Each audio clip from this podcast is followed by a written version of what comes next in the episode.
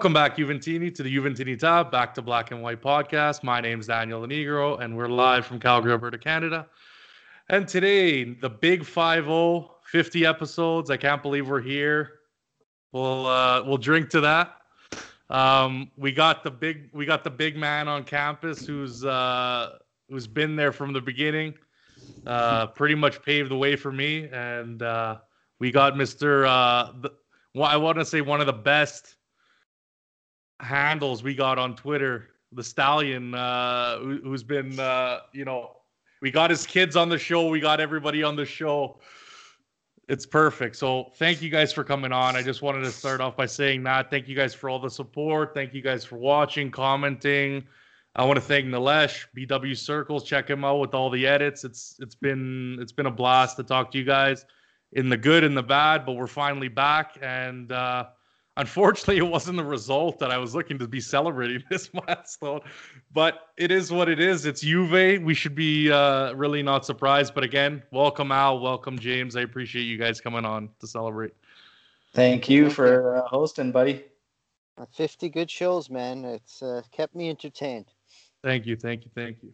But uh, yeah, without further ado, obviously today we got some Canadian boys, but we had uh, Chiesa Day, and I guess uh, Juve was trying to, you know, lighten the mood after uh, after what had happened uh, midweek. But obviously, we introduced Chiesa, and you know, we put out an edit, and uh, simply, you know, we I wanted to ask something different than usual, and maybe not talk about, you know, he thanked his former president, he thanked uh, Fiorentina. Obviously, he was, you know, the the the, usual conversation Can in a press conference. him though, Daniel.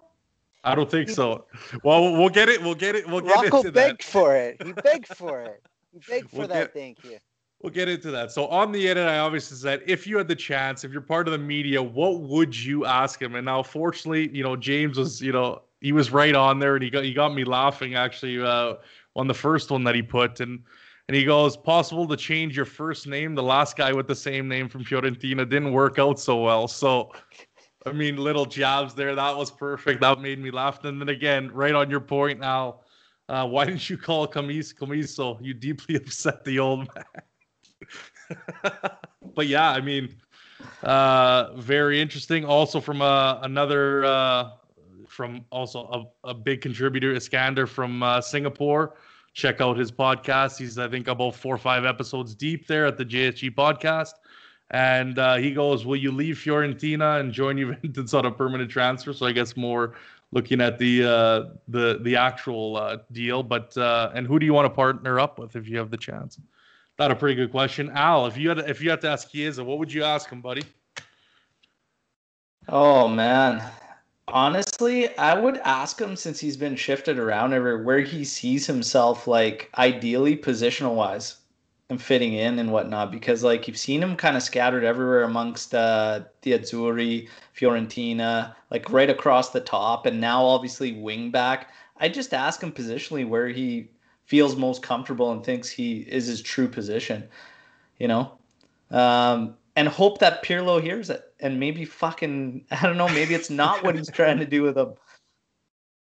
Yeah, no, that's yeah, we'll get into that one definitely. But uh no, for me, I think it would be like you know, do you really know what it means that like to play for this club? You know, are you this is uh this is more than just your walk in the park. Yeah, sure, you were, you know, grown up in the club of, of Fiorentina, but you know, this is more than just uh, you know, showing up for the jersey, patting the jersey. This is going on performing and winning. And I mean, so far I think it's been you know he's getting used to it. He even commented it on in the in the press conference. There's a lot to learn.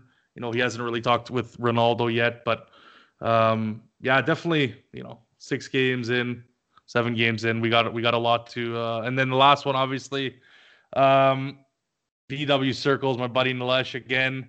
Do whatever you want, but please don't turn into the next Bernardeschi. So again, common thread uh, among the among the fans uh, today. But we'll get into some news as always. Um, Cristiano Ronaldo needed to test negative by 3 p.m. today. He did. Um, a little bit more kind of context with that. Uh, obviously, he needs to test negative again tomorrow.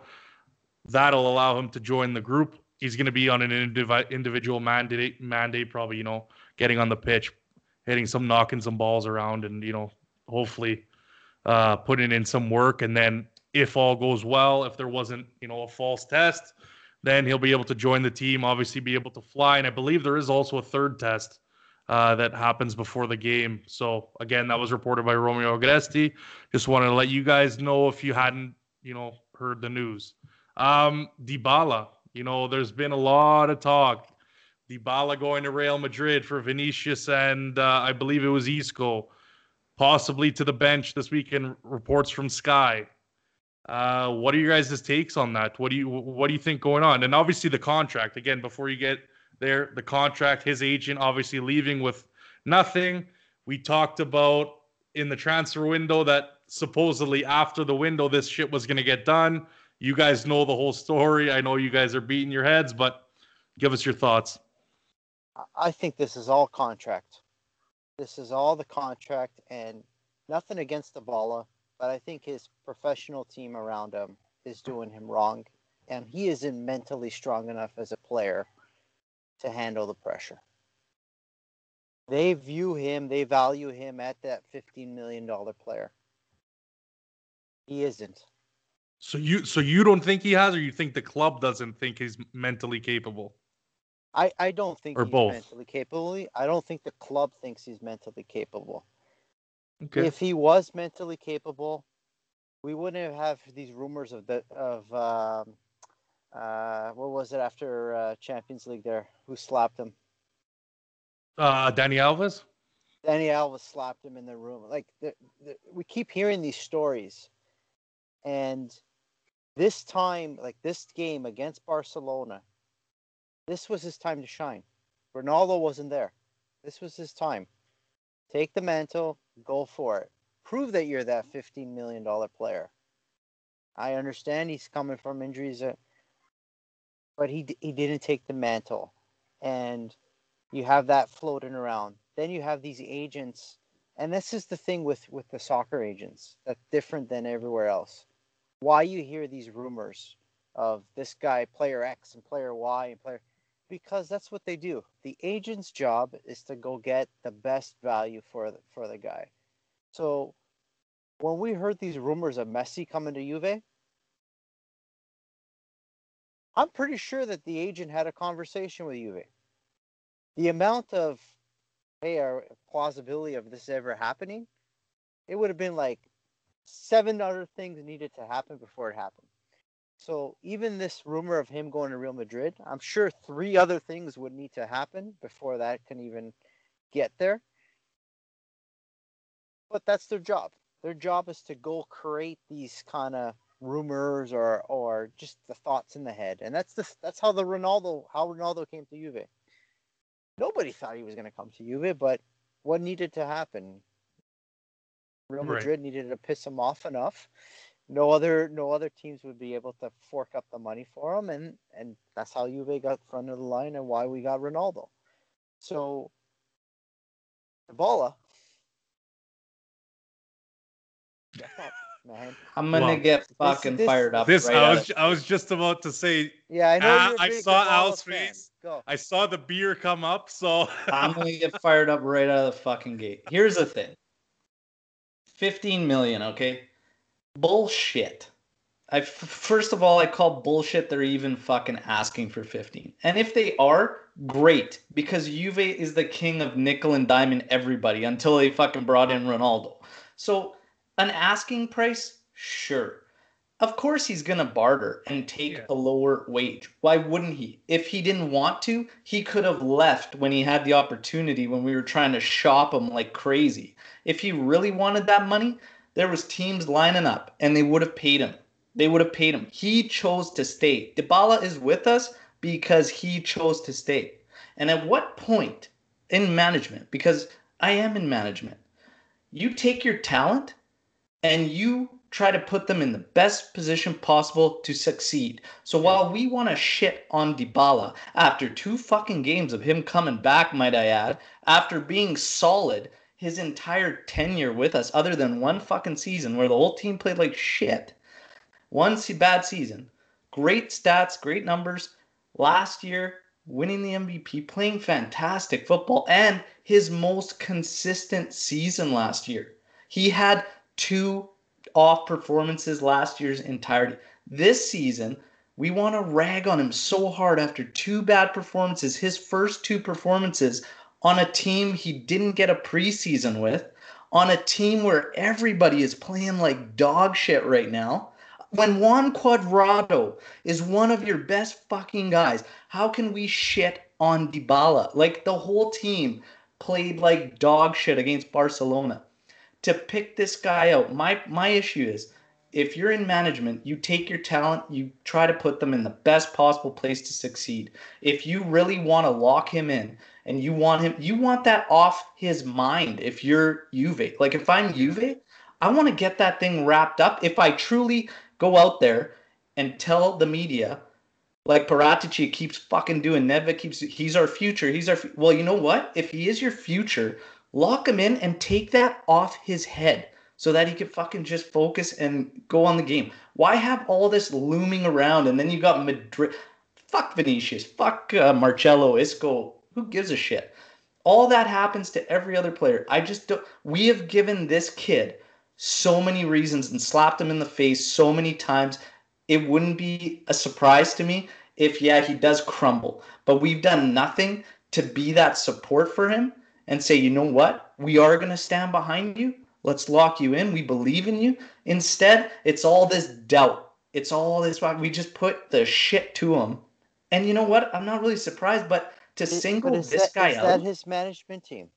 Is to that single... his management team, though? Because if they came to him and said, "Here's 10 million," would he accept it, or is his management team sitting there and saying, "No, he's a 15 million dollar player"? Right, but you got to you got to remember too, James, that it, it could be you know it's going to be back and forth. You know, he's going to say, "Well, just negotiations." But at the end of the day, at the end of the day, if you're going to continuously go out and say this guy is your future, why cast the doubt in him and build this, make this mountain out of this anthill? There's there's no. No, man. Talking, I, I, I, think we're talking the same. Thing. I think we're talking the same thing.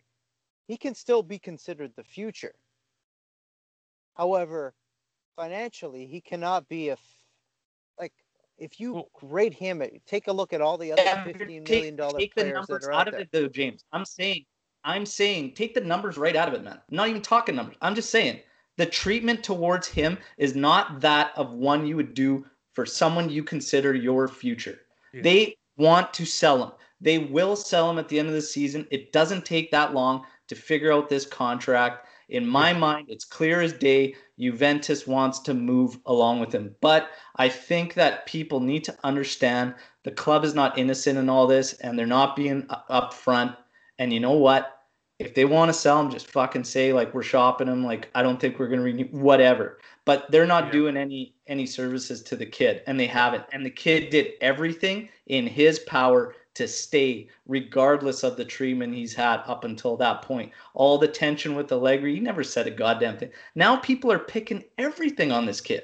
It's like yeah. all of a sudden, all of a sudden, a couple fans get this idea. Yeah, you know what? I'd sell Dybala. I would sell him.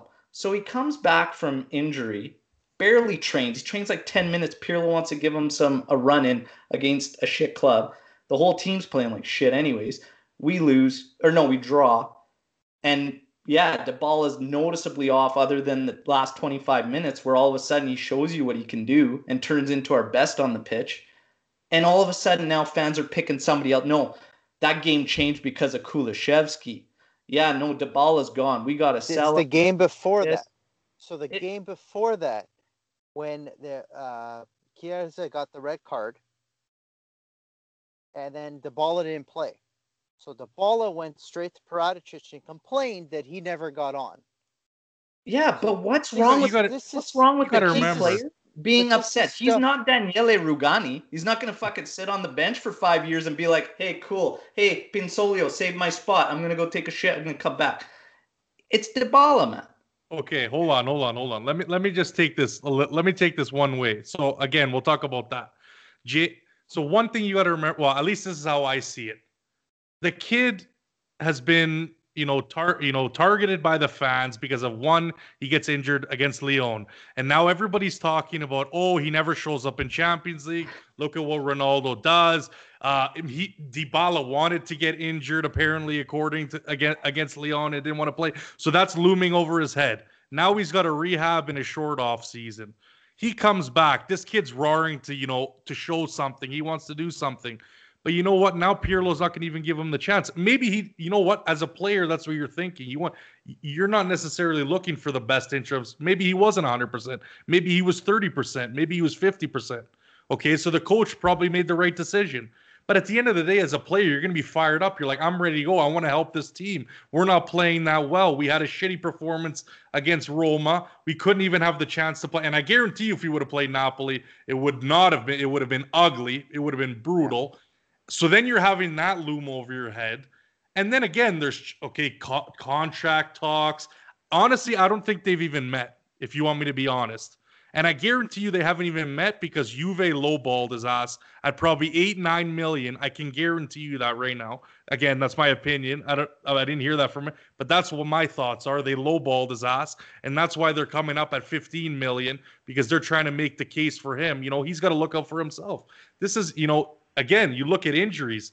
The guy he, he's got to get a lock in a contract to secure his future. He's an athlete. A lot of athletes get in shit for, you know, for for looking out for themselves. But at the end of the day, if we want to talk like it's a business, like we all like to, you know, say it is, then he's got to look at it as a business as well.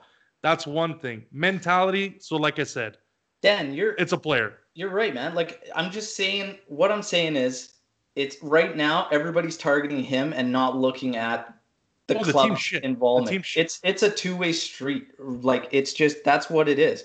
Well, And I can it's attest. really hard to lowball fucking Dybala with eight million when you've paid shitheads six million. well, I exactly. would la- I would laugh at that. I would laugh I think that. that's what it is. And and you know he's got every right to laugh at that contract. If you see Sammy Kadir stay, sitting there making six million, not even train like just Yeah. fucking being there, and you're Paulo Dybala, you think Paulo Dybala should accept eight or nine million? I would laugh at no that way. offer. I would laugh at that offer too. But the thing, it just it, it's crazy to me because all of a sudden this switch has happened. It's almost like Juventini want to like. There's this. They play devil's advocate. Groups. No, I, I'm going to play devil's advocate here. No, no, but hold on, hold on, Right. James. Let me say No. one thing though. The it, it- Al's got a good point. There's a, and this is what I've been noticing lately on on Twitter, and it pisses me the fuck off. And don't be afraid to swear because there's it's going to be an interesting episode. But there's a lot of fans that don't put any skin in the game. They don't put their heart on the line. They play devil's advocate, and they always want to be right. So they say, "Oh, when we lose, oh, it's okay. It was a tough draw in the Champions League." Oh, this they look at it this way, they look at it that way. It's not that bad there's too many people that just want to go contra, and I say it all the time. They want to be the against, so they'll be when it, Dybala's playing well. They and I'm not even talk, I'm not even getting into the Ronaldo fans. That's even a whole you know subject on its own. They're their, they're their own universe. I can't talk about that tonight. So that like it's honestly, and you know what? As a club, you know, you what happened if from what happened last uh, the year before when they shopped them. If you want to truly make a statement, you make this deal, whether that be before transfer or not, because you want to say, okay, we do believe in you. We want you to be the future. We're we're gonna put our money where the proverbial mouth is. They didn't do that. Juve has 89.7 million in debt right now. I guarantee you, and I and I meant I, I didn't catch your live with the end of the live with uh with Graham there. So I don't know if you guys answered the question now, but I think that Juve is going to shop him to pay that debt because Yes. he's got the biggest value. They can go to Real Madrid and they can put on a fucking massive tag like a hundred whatever million, and they're gonna try and clear that out because at the end of the day, they don't give a shit. They're gonna leave Ronaldo to go to it. They're gonna keep making the money there, and then they're gonna try and figure it out as they always do. Where we're in June, And, Trying and to that's, sell. and that's just it. And I said that. it. I said that. I Yeah. said they're gonna they're gonna move him. I said that earlier here in this. I was like, it's just there's no way it takes this long to do it. Just don't stop feeding the lines with the Yeah. future and all this shit. We know what you're gonna do because and it's it's wrong in my opinion, But what I don't like and what I was going to touch on is just the fact that there's a lot of people now that I feel have this bias towards him because they're already trying to justify the move. Yeah. And he's getting almost like it just feels like this unnecessary wave of attack where it hasn't been consistent with other players and their treatment. Like literally to like attack this guy after last season what he did after two fucking games of trying to get healthy in an oddball season with all sorts of stuff going on. I just I don't see it. Whether they're going to get rid of him, the business side of it, the contract, I just don't feel it's terribly justified. That's all. Yeah. The treat the just Um, the attacks he's getting. and we'll get into the game like where he kind of fit in uh you know a couple news strings here but yeah I, I, again 91 days uh james i know you wanted to say something i, don't, I want to let you get your last word in there before uh, Yeah. move. No, just because Al brought it up, Khedira's at six million, and I agree with you. In hindsight, you're like, what the fuck? How is that guy making six million? But when they signed that deal, what did he have? He's a Champions League winner. He's won a World Cup. This is uh, equivalent to the NHL in the old days, where the guys, when they were became that free agent in their 30s, they Yeah. got paid for what they did in the past, not what their Right. future is. And that's what the Khedira contract is. But the Now it's Khedira bite- now it's biting extension, them James. The Khedira extension though happened after they signed him. It was two years deep into having Khedira. yeah He was already freaking. You could see he was washed. Yeah, uh, uh, I, I'm not going to argue with you. It, it was a complete mistake to resign to resign him. I like uh, agree. I agree with you there. But the other devil, I'm just going to be devil's advocate here. no it's fine The I, last I like two it se- the last two seasons, Khedira was playing at the start of the season, and we went on good runs. okay don't bring up though oh, okay nah i don't want to hear No, that no, Nah, nah, nah, nah. come on, That's come what you- on, AJ, man. Juve AJ was Yeah. doing the same thing. I don't want to hear that bullshit argument. Holy shit! Come on. I don't want to hear that argument. That's literal. That's it- it's literally anomaly. But tha- and now all of a sudden Th- I think that's the big that's the other big thing that's affecting us this year in the COVID year. In the past with Allegri, any new player that was coming in, he didn't play until about a month in, a month. even longer. And the same with Sarri last year. He kind of kept with the core guys. right. The thing with Pirlo now is how many new guys are on the starting eleven? See, yeah, but it's Yeah. okay. We'll get we'll get into that. That's that, that's a good point you made there. That's a good point. Obviously, we'll get Chiellini going to be back in the group. Um, he's got to limit his minutes. He can't be going out to these Nations League. I've said it before. Uh, I think everybody's got to be on the same page with that. And um, it's funny. Tuttosport put out a, a couple statements saying that the Juve management's going to be backing Pirlo. Obviously, with the bad start. I mean, it's been six games, guys. Like again, I was. I had the first date. I was kind of playing, not necessarily devil's advocate, but I hadn't seen the game, so I didn't know really how we played. And you know, I was kind of being like trying to be positive about, okay, we lost two nothing, Barcelona, whatever. But then I watched the game that night, and uh, we get into uh, you know where you know Kulusevski was playing, Dybala was playing. I'm not sure if you guys, Max Statman uh, tweeted it out, uh, where the position on the field of Kulusevski and uh, Dybala were, and they were really in each other's pockets. Um, and you even look at Cuadrado; they're there on the uh, the right hand side, and it just didn't seem. We talked about this before the show, uh, as we usually do, uh, kind of just feeling each other out and you know just uh, shooting the shit. But it just doesn't seem like this formation and and and and what's being said is getting through these players. The players are not in the right spot, and this is why uh, you know on one of your posts today, Al, I was like, this is the Allegri way because you know he's he's throwing guys wherever the hell he needs to. If he needs Emre Can to play center back, he'll get him to do that. So I don't know if maybe that's what he's getting them into. He thinks he now needs to do that, um, or maybe the club's signaling that, but it just seems, you know, obviously there's some stuff that he said in his post match that we'll get into, but you know, in terms of how the players and that's kind of my last news point uh, before we get into the formation. There's about three different formations that I saw yesterday. The one we actually played, the one that UEFA announced at the beginning of the game, and the one that that Juve announced at the beginning of the game on their little, you know, three, four, one, two uh, little uh, graphic that they put up. So uh, one when I'm watching this, and you know, I usually write notes if I watch it a second time, just as so that we can, you know, talk about these points in the podcast. But literally, I'm thinking, I'm like, okay, here's one, here's two, and then I'm watching, I'm like, well, shit, we're playing four, four, two. What the fuck's going on? So I just want you guys to comment. Obviously, we'll get uh, we'll get Al first on you know the positioning and the formation. Um, but what were your thoughts on on, how we lined up uh, yeah, on Wednesday? Fuck, man, you kind of nailed it on the head. I find I spend uh, 15, 20 minutes trying to figure out where everybody's playing first. I'm like distracted from the game because I'm like, yeah, you you see the starting lineup, you envision one thing, um, you you see the post match uh, graphics or they post another and you're like, oof, is this what's happening?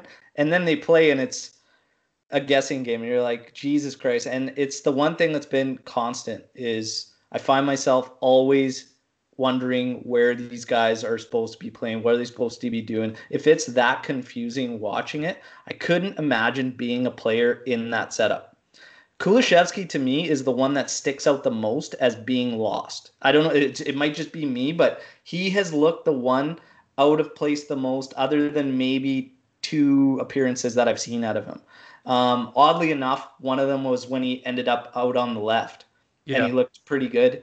And then one time when we actually had him as a true winger, yeah, he looked pretty good. Those are the two that stick out to me where I was like, hey, you know what? He could do this but again, somewhere along the lines, it just doesn't work as a collective for Juve right now. Yeah. It feels like in every match you can pick out a couple good things, but as a whole, other than maybe the two open, well, one was a friendly and Novara, I get it, but Sampdoria, it yeah. seemed a lot better collectively. Um, and the one thing that I noticed that I've spoken of on the pod is we have and I think it has to do with being more structured positionally, but our press is non-existent anymore. Oh, it, it, it is it is gone. This desire that Pirlo stressed in his thesis about winning the ball back immediately has disappeared. Yeah. Now we are we simply get to our stations and we just wait. Well, the problem is when you have fucking Barcelona on the other side. Yeah. How long are you gonna wait? Yeah. You know, and then you get a match where you don't get a single shot on target in a Champions League match against Barcelona. You don't get one attempt on target, and they got Neto in goal, for God's sakes. Okay. And I'm just like, my God, man. You got Piqué out, you got Ter Stegen out, you got no Coutinho. This is set up. It's in Turin. Take yeah. it to these guys to come out of this match with no attempts. But positionally, the one thing I noticed is he wanted more structure. I think balanced defensively. And Pirlo has completely changed that mentality. We are not hungry for the yeah. ball. We are not pinning opponents deep like they do to us all the yep. time. And it's it's hurting us. It, it's it's literally hurting us. This switch where we always go now to this 4-4-2 defense, it has thrown us out of whack in the counter. All of a sudden our counter has also faded at the start of the season, I noticed we, it looked like we were going to be yep. strong on the counterattack. Um, and yeah, it's just I see I see us this game and a couple leading to it. That desire, that hunger, that drive is gone. And I get it. Pirlo needs time, but at the same time, when he contradicts the very beliefs that he says right. he has about the game, I do start to question him. And the guy that speaks so much at the start about not having a set formation, I build it to the players I have. Well, fuck, when you start watching the games and a lot of these guys look out of place, yep. you start to raise questions as a fan and I think it's I think it's fair to have doubts in him right now from what we've seen. He has to be better. I get it. We got to be patient. He's first time coach, but at the same time, dude, back up what you say. Figure it yeah. out. Everybody else can see it. We can all see it. He has to. Well, it's you know, and before you go, James, it's it's it's the same thing with Sarri last year, right? You know, I was a little bit more on the positive, but you know, the no one's saying you got to hang the guy. You know, you you give him his rope. You give you take a little bit more as this, as the mistakes are being made, and you see if if he can. Now you got to remember with Barcelona, they were coming off the El Clasico there, where they lost three one, so they're going to be motivated. But again, they had to change the formation to four two three one, where they played in a four four two on the weekend, and their their wonder kid basically Ansu Fati didn't even start this game, so it's not like we were even facing uh, obviously, you know, you're still facing Lionel Messi, but their most prolific striker was not even didn't even come into later in the game. And I just think that you know I, I got to give it to the young kid there. I, I want to say his name was Aray, Arayo, um, the center back. I think he yeah. he played he played phenomenal for them. Um, how about think, the kid that? How about the kid that played instead of Fati, Pedri? Yeah, Pedri was oh, yeah. fantastic. Yeah. And, and, and that's what we're kind of looking for, you know, it's the the step up. And you know, I know IFTV made a couple comments on Demiral. Personally, I think he had a bad game. Um, I think he made a lot of mistakes that need to be fixed. I mean, not saying not to crucify the kid or or whatnot.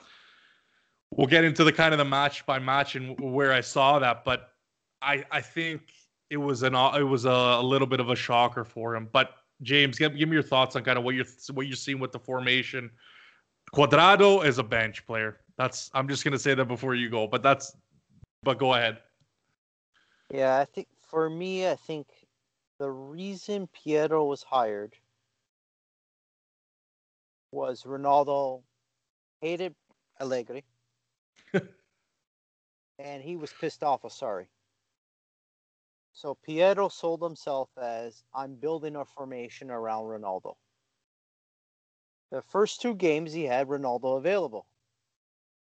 The last couple, because of COVID, he wasn't available and the team looked lost. So you need that 4 3 3. Ronaldo's got to be up there. With that being said, I think he's out coaching himself. Where you know, That's offensively, I want my team to be this, but defensively, you're going to be this. And as players, especially as I mentioned earlier, a lot of these guys, this is their, they're new to the squad. They don't, usually when you have continuously as a team, I know where this guy is going to be standing. They don't have that right now. So even on our back line for this game here, you have Bonucci and Demiral. Yeah. I don't have the stats in front of me, but what a handful of games they played together last year. Yeah, yeah, I would say, yeah. Right, so they don't know where they're going to be standing, and they're playing against arguably the second best player in the world. So, how do they, you know, how do they do? There, there was one play where Messi just oh, dummied yeah. the both of them, and we're lucky it, it, it went wide, right? So there's a few plays like few plays like that. Regards to Cuadrado as the right back, that's that's the failure of management. We didn't go get a right back. Well, now, yeah, we won't get it. We won't said, get into that. that being said, though, we have Danilo, who actually is a right back. Yeah. But we have him playing on the opposite side, right? Um, I I think Pirlo at one point thought he was going to have a back three. That's how it looked like to me. He thought he was going to have a back three when this thing started. He was going to have Cuadrado as a right wing back yeah. is better than as a right back because he's further up the field. So I think he thought that was going to be that was going to be an option. Uh, that's where this crazy idea of our favorite uh, Federico was going to be playing as the left wing back, uh, as a sub for the left wing back. Oh. So I, I, think he had these ideas that I like. I honestly think that he thought he was going to go with a three. Uh, not not so much a three-five-two conflict yeah. formation, but similar. Where, similar to that, but instead of a trequista, uh, instead of a, a regista, he was going to have a trequista with with either Dybala yeah. in that spot or Ramsey. Yeah. See, I, I, I that's I, originally where he thought he was going to be, but then defensively, it just doesn't work because the ball yeah. isn't going to drop back defensively, prop, properly play that. Ramsey yeah. Ramsey doesn't have the legs for it. So yeah. who do you st- who do you stick there?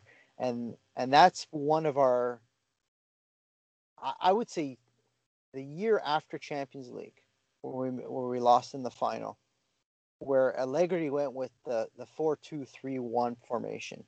Yeah. That summer, we ran out and we bought all wingers. We got Costa, we got all these guys, and then we we abandoned that formation, Oh, and it, it feels like similar thing. We got all these wingers, but we don't have the midfield to support these wingers. So back when Conte was playing with the three-five-two and when Allegri was doing that three-five-two similar, you had Pirlo. Pirlo got the ball. Pirlo spread it, right. spread the wings. It would go to the wing. Either that wing guy would cross it in the middle, or we go to the wing, go to the strong center forward who would hold up the ball. That midfield will run up, and it would create a Right. chance. Right now, it goes to the middle, it goes to the other midfielder, goes back to the other midfielder, goes back to Bonucci, goes back to uh, to Tack, goes back. There's no spraying to the wings, and that's the biggest gap that I've seen from last year and from this team. This year's squad is where is that transition from the midfield to that next wave of players? Right. So I know Del Piero had talked on on some network where he he said he thought Scott, it would have been four- Sky.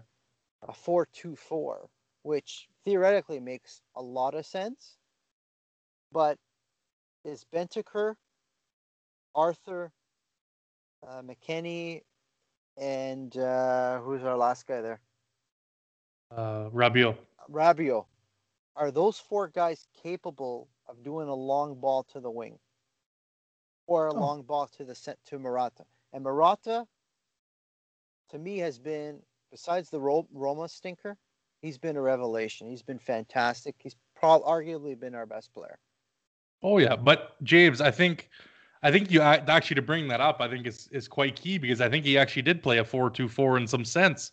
Because you look at today, and Cuadrado was right up there, and even Chiesa Cor- would go up there. But Cuadrado should not be up there. He's the four. The So- problem, like The two should be should be your should be Chiesa, and should be Kulusevski.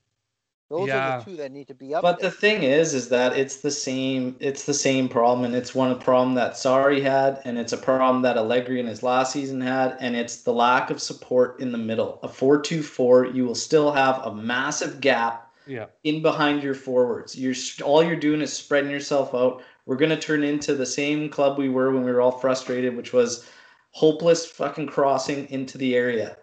And for me, if Pirlo wants to continue, you know, and just real quick, a point on Demiral. I think Demiral struggles big time when they line up as three center backs. He looks out of place. Like it, it it's just I, I thought he was much better when he was playing with just one central partner. And and he has to play the ball way more in Pirlo's system. And it's making Yeah. him fucking stand out.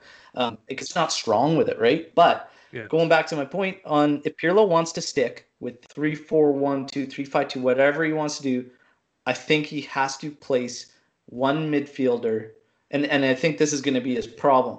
I think you have to place one midfielder in front of your three center backs, and you have to push with the other two ahead rather than have that one ahead Yeah. in behind in the hole in behind your forwards. I think instead you hold one guy back in front of your defense and you use two to support because what it'll do is cut down the space from our wingers to Morata and give you a link, some Right. kind of point there.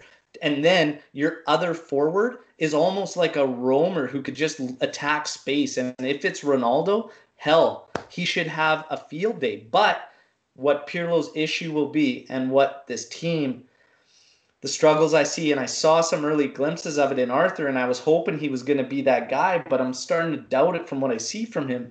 We lack the midfielder that can drive with the ball, that can just take it in Yeah. the space. And that's why I said today when I was talking about Kulusevski, I could see him being one of those guys, as one of those two ahead of that holder that can actually run at a Oh. defense with the ball. Because when I see him up top or I see him isolated on the wing, as soon as that kid gets pressure on his back, he's like out of ideas and trying these back heels and these flicks and he's and he's losing the ball when he tries to hold it. And when we saw him at his best, what was it?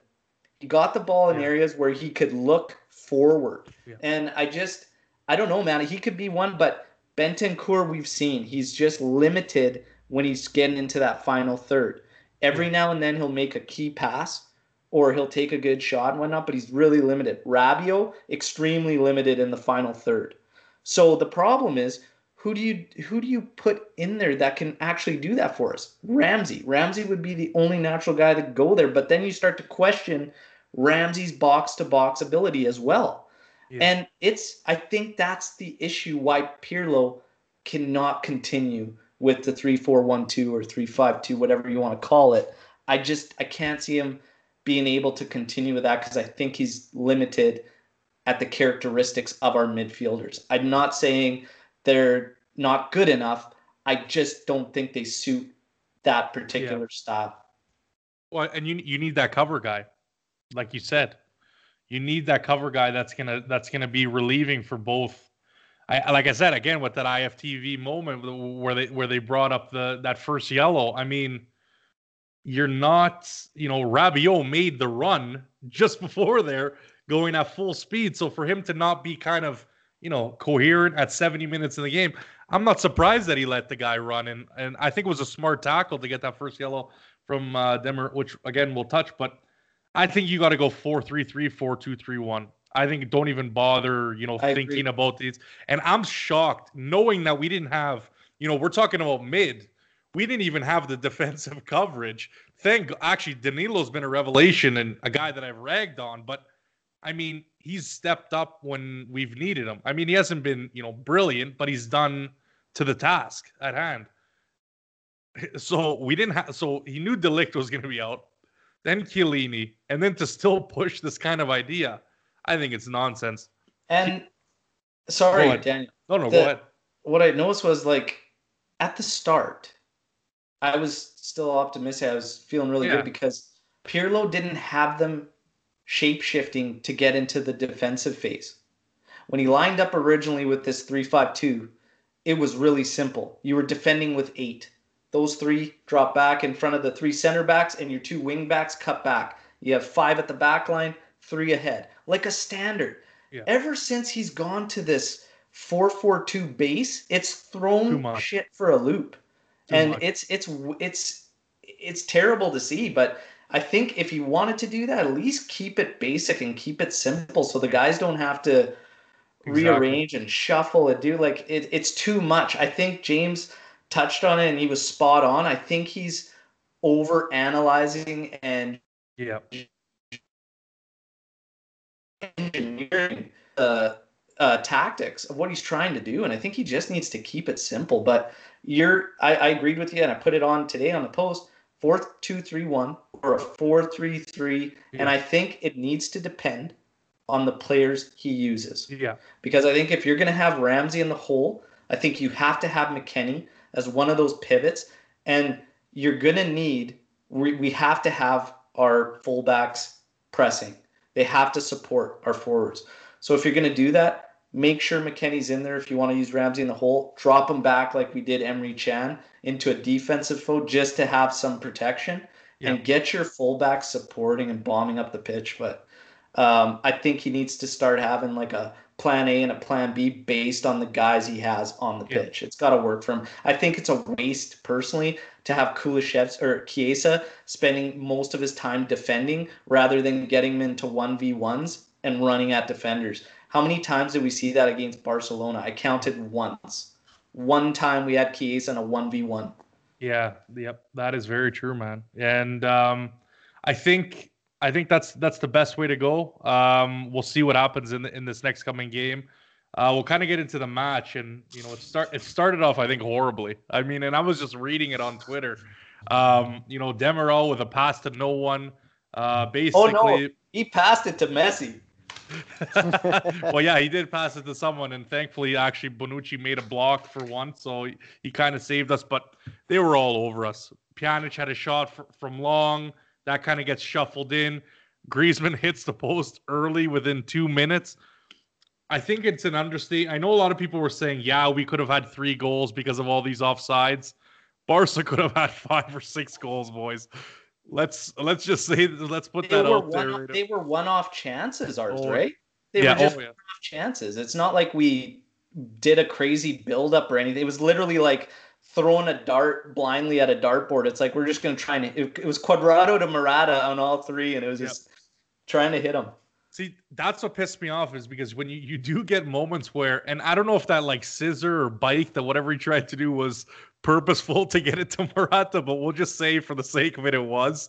Um, yeah, I was surprised he like he like not he volleyed it over in midair. I was shocked the hell out of me, but um, yeah, and even speaking about this positionally too, you look at Dybala, just seemed like he didn't know where he was going. He was trying to help out to get to push to to grab the ball. You look at Kulusevski overplayed a whole bunch of times where he had chances and there was just no it's too early it's early but there's just no cohesion and it's like you said it's been like that for the past few games um a couple uh a couple other moments um again uh Demer I like I said it's just it seemed like the back line was unsure and Barca was having their way. Like you like you mentioned, I think it was even num once. It was two or three chances where either Griezmann was was going in between the defenders and and, and taking a shot, or Messi was going in.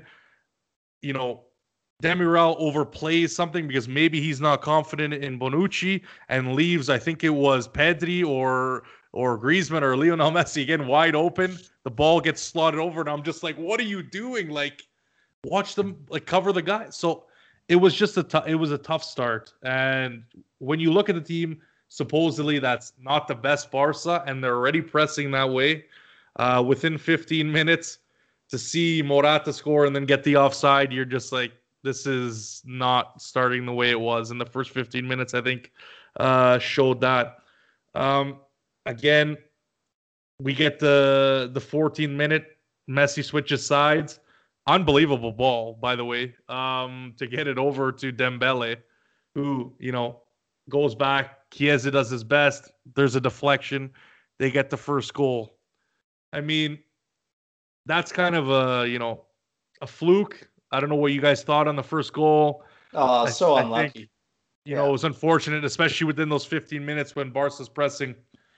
What can you do? It's just kind of a, a shock to the system. But we continued on from there. Um, Quadra, oh man, did you see the Cuadrado like dive, like the push off? Like, I'm sorry, we we had issues with this in the past, and it seems like it surfaces up in these like shitty games we play, where like we try and get these like little dive, we try and dive around in these little moments. Obviously, he got carded for it in the second half, but it's just it kills me, man. It just it kills me that we're just trying, you know, especially playing against Barca, the kings of the cell, the cell job, and uh, yeah, like like I said, multiple moments um, where they literally picked us apart, and then we get to halftime, and my at the top of my list, I say no fucking urgency. And really, that's that's all it was in that game. I a, sh- a shocking stat: Dybala had the fewest touches uh, in that whole first half. Literally not getting on the ball, not integrating. It literally was was uh, was garbage. Um, Barcelona superior movement. That's kind of how we want to play. You know, they're making the runs. Like again, it's something that I brought up against Napoli. When you look at how they play that side, whatever kind of, if you want to call it Sarri ball, if you want to call it, you know, Gattuso ball. Now that they've kind of changed, Ancelotti kind of changed it a little bit as well. They know where to run, and the press is. And so one, we're not winning the balls back like you guys mentioned earlier, but two, we're not really making the runs, and then we're not even precise in in a sense. So it's it, it goes to shit. Um, but you know, we got a, we got lucky a few times. 55th minute, uh, Chiesa with a decent probing ball. De Jong obviously makes the mistake, and again it goes over to Cuadrado, our our, our, favorite person, and uh, and he gives it over to Morata. Now, when you saw this one, obviously it goes to goal check. What were your thoughts? I saw obviously yours, uh, Al, with the La Panquina. with Lapankina, I saw the reactions. But what did you think, obviously, on that offside? I know we'll get into we can get into the VAR and how it's kind of been screwing us, but you know, what are your thoughts? It's I- offside, yes, but Yeah, I wasn't on uh, La Panquina there. Uh, I think, uh, yeah, the guys that we saw, the, The guys, guys were- it was funny. 50, yeah, that Morata one, uh, 55th there. It's by rule offside, but it's so chintzy. It's so chintzy. killing us. Like it's it's it's it hurts, man. It hurts. Uh, I mean, again, it's just it, it it's by rule. I Yeah. get it, and I mean, it sucks that there's no context at times to the rule. You know, um, but I get it too because I mean, for God's sakes, Morata's facing our goal at the time, right? He's looking this way uh, when the ball comes across and his legs just trailing behind. So yeah, by rule it's offside. It's chintzy though, and it hurts. But what what do you do? And what are you thinking up to that point? Obviously, Barca was pressing again into the way into the 60th. I listen. You you touched on it. For me, at halftime, my notes were just toothless, completely toothless from Juve. Um, no intensity, no drive, no sense of urgency. Um, my biggest thing at halftime is Pirlo will be put to the test um, for adjustments, and Yep. man, I don't know if the guy's in his own head or if he's just so goddamn cool and relaxed all the time that he just can't act. Yep. But I thought the game screamed for Ramsey for us. Yeah. Um, I just I thought like get Ramsey in there, tell Dybala to stay forward. I know, like I said, when I say these things about Kulusevski, I'm not shitting on Kulusevski. I like Right. Kulusevski, but he was lost in this one, and Yeah. he was struggling as far as touches went, passing. He he was just he was one of the guys that was off. I know there was other guys that were off, but he was significantly off. Dybala was trying. He got into good areas actually too. Right. But for me, I don't know who do you who do you have more faith in turning a game around or being a, game breaker right now? I I wouldn't put Kulusevski in there, so I would have left Dybala in there. I would have put Ramsey in there just because Kulusevski was noticeably struggling. The only way I said I would have kept Kulusevski in is because we rendered Chiesa useless in this one. You could have made the argument to move Kulusevski to that left wing back. He he actually played well there when we did put Kulusevski there, Yeah. um, either the match before or cup prior. But I thought the game screamed for Ramsey. I was extremely disappointed that we hit 60 minutes and Pirlo hasn't not only put a player change, but he also hasn't changed what we're seeing on the Right. no direction. He did, none of it came to fruition because it literally looked just as bad second half as it did the first.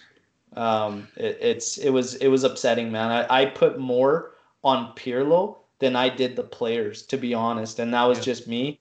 That was my assessment. I I gave Pirlo a f- complete failure on this match, man. No adjustments, no nothing, no changing. And again, you don't have to be a guy, a legend like Pirlo to see what wasn't working.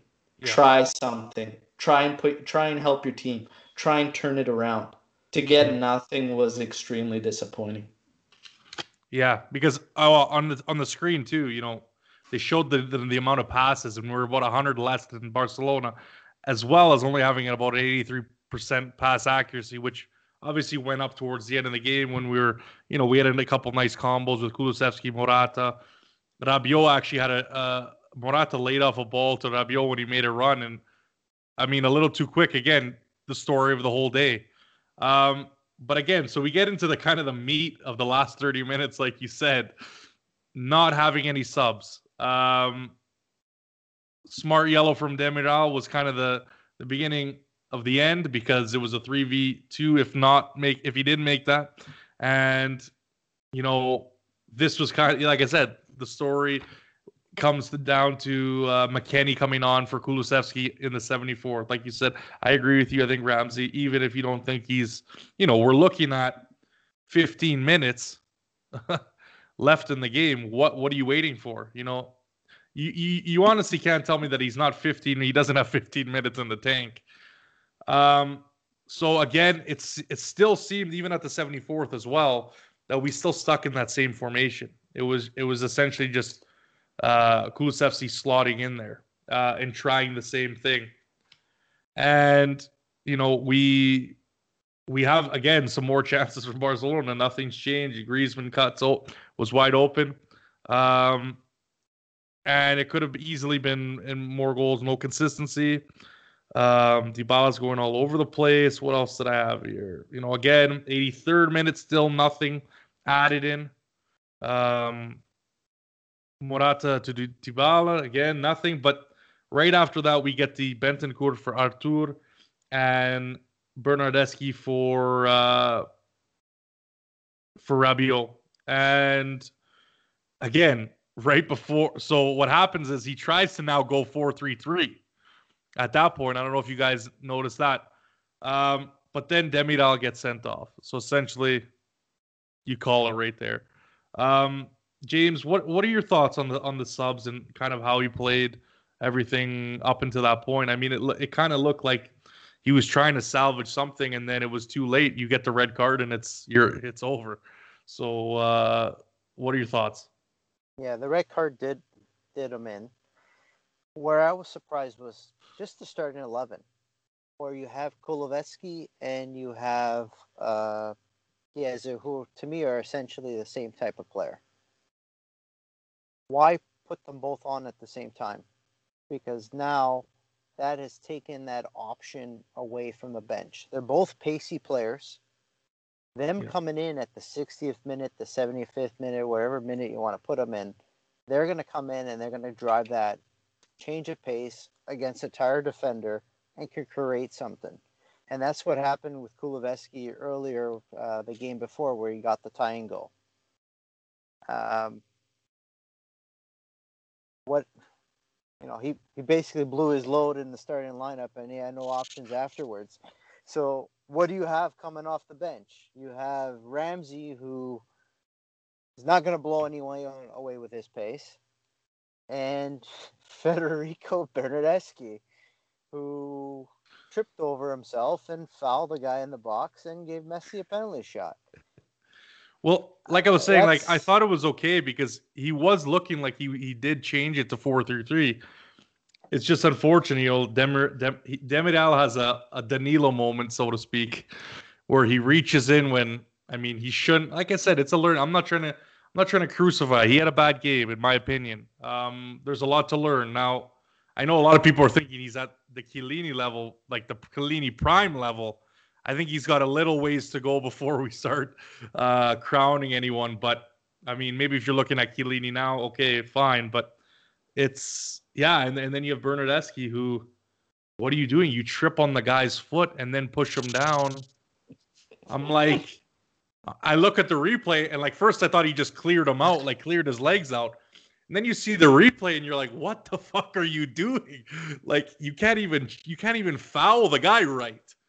So, but what what do you do with Bernardeschi now? He is sell a player who has lost. He's gone. Get him off right? my team. So Bernardeschi, remind you can't you can't sell him because you overpaid for him. What, what did they pay? Forty. Give him away.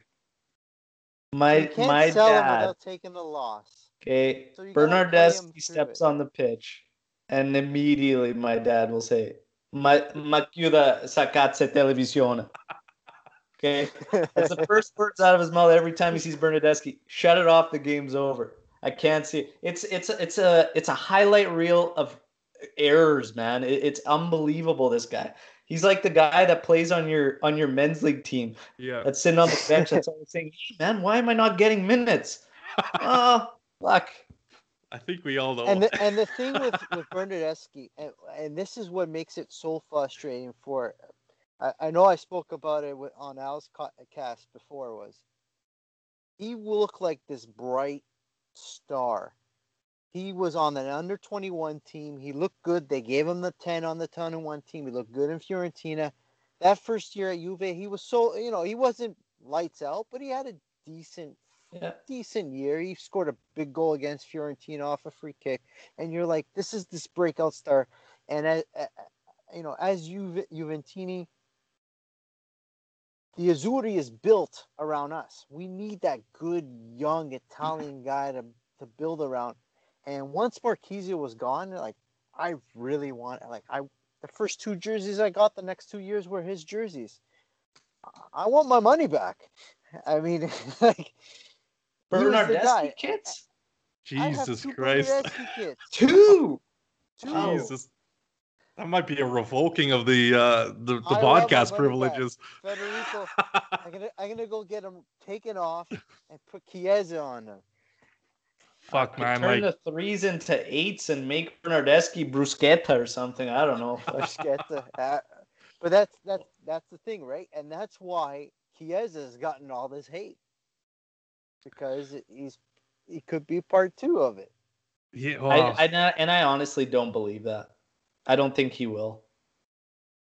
I could just I, it's in different Chiesa. player. I've always liked Chiesa as a player. I just, for me, he's a just a prototypical winger. And when I heard about him coming as a wingback, I'm just thinking, Jesus Christ, we have that. We have a winger who we've turned into a right wingback as it is. So now we're gonna invest in another one, and it's just, I mean, all three of us have always talked about this with Juve oh, yeah. it's like a couple steps forward and you always have that hole in your roster and your lineup where you're like that's going to be the one that bites us in the ass now i i have faith in Chiesa. i think he's a hell of a player i've always said his price tag's too high um, the terms for this deal were Yeah. good and it is going to be a purchase because there's no way that those incentives won't be hit Won't be so Right. it will end up in a in a deal but to get him and to offset it that way was it was it was a good it was good in my opinion and I don't have any doubts in him I think I think he'll be good for us as long as we can figure out how to utilize him properly but Yeah. man Now, we here- saw it in that one match uh you get him 1v1 man he's a Oh, yeah. dangerous player But This is where I think he comes into value is if we do go to that 4-3-1, 4-3-3. The ball uh, with Morata, the false nine doesn't work. The ball has got to drop into the wing and then kind of triff. Knowing him, he kind of drops into more of a Turkista role. But then he's the sub, and Chiesa comes on, and it goes to a traditional 4-3-3 as as your option off the bench. With that being said, though, we already had that type of player in Kulusevski. yeah. So it's where do you fit them? And and I think that's the whole issue is how do we get the best formation for who are who our players are? And I think you need you need a A and a B option. Well, ex- exactly. I think that's what it's a. Pr- this is what we've actually been looking for, and we know when we said depth all these times in the restart uh, coming back from COVID, this is what you want to have because when you have the four two three one, you can go, you know, Ronaldo on the left, Dybala in the middle, Morata up top. If you want to do Chiesa or Kulusevski, if you want to do four three three, same thing. You can move these pieces around. Whoever you want to start, whoever is more fit, whoever is on form, it's a possibility with with those two options. But yeah, no, the only thing that worried me about Chiesa is having Bernardeschi. I said, why are we bringing another guy in? You're just kind of, you know, now it's okay. We have a guy that's useless that can be, you know, selling beers at the at the fucking stadium for all I care. If he wants to paint the lines, he can do that next if he wants. But no, he, he's done for me, man. Um, but so yeah, that, that's the only thing I worried about. You know, you're spending all this. Obviously, it wasn't up front, which I liked, but again, it's uh, we, we don't want to get into transfer saga because if we do, it'll be another three hours of all the mistakes we made and who we kept and who we did.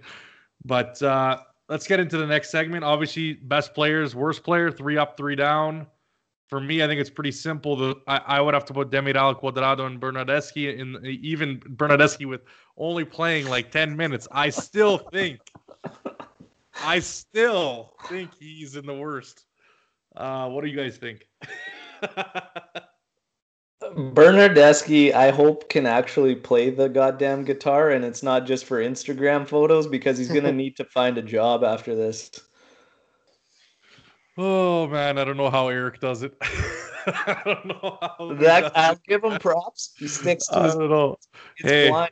It's blind. That guy, you can't defend Bernardeschi anymore, man. Like it's just what's left for him. He's gonna be Well, goalkeeper. exactly.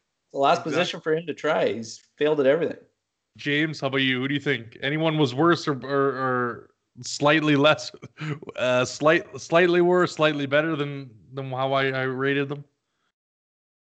I'm trying to th- like I was like, okay, was Cuadrado that bad? And then I went, I think he "No, was. Yeah, yeah, he was. He was. Yeah. He was so, yeah, beaten like- about 17 it was times that game. It was. It was those three. Yeah. I honestly, I didn't, uh, I didn't feel as frustrated with Cuadrado. It, it- earlier, you mentioned that flop; it was embarrassing. But when you watch it back, the guy's got zero options, man. He's got Oh, zero yeah. op- so many times, and and this is why, like again, I. I'm I'm really starting to come down. Whether fans think it's too much on Pirlo or whatnot, but he's got to figure it out. I mean, Cuadrado, this is now an ongoing thing, even dating Yeah. back to last year. How many times does Cuadrado get the ball out on the side? He's got zero options. And we want to rag on Dybala for not being close to Morata, but the fucking mids weren't options for Cuadrado either in this one. He literally got the ball out on the flank and there was nothing. Dybala dropping now and then, yeah, like I mean, he's trying to show because there's nothing going on. Dybala's not going to win a foot race against uh, Oreo. There's got wheels, that kid Right. that stepped in, but he's not going to win a foot race. So if we pump the ball up, he's he's not going to be able to do anything. Morata was even struggling, and I mean, do we really want to get into a, a match with Barcelona where our best option is route one the entire game? I mean, Dybala was trying to do what Dybala does, but Yeah. Him going up against Morata uh, with Morata wasn't going to fix anything because Yeah. we couldn't get the ball up there properly, and the support was nowhere to be found. It, it, it just structurally, structurally, Pirlo just didn't have. He wasn't pulling the strings properly.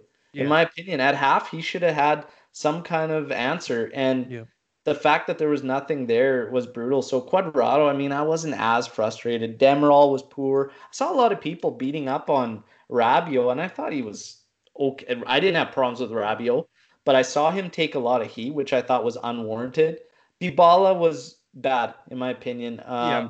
But again, I just don't put it all on these guys. Kulusevski was bad too, but again, for me, Pirlo got the lowest rating because he didn't help the guys out or make any good point. shifts to help Kulusevski, help Dybala, help Cuadrado, who kept getting the ball with zero options.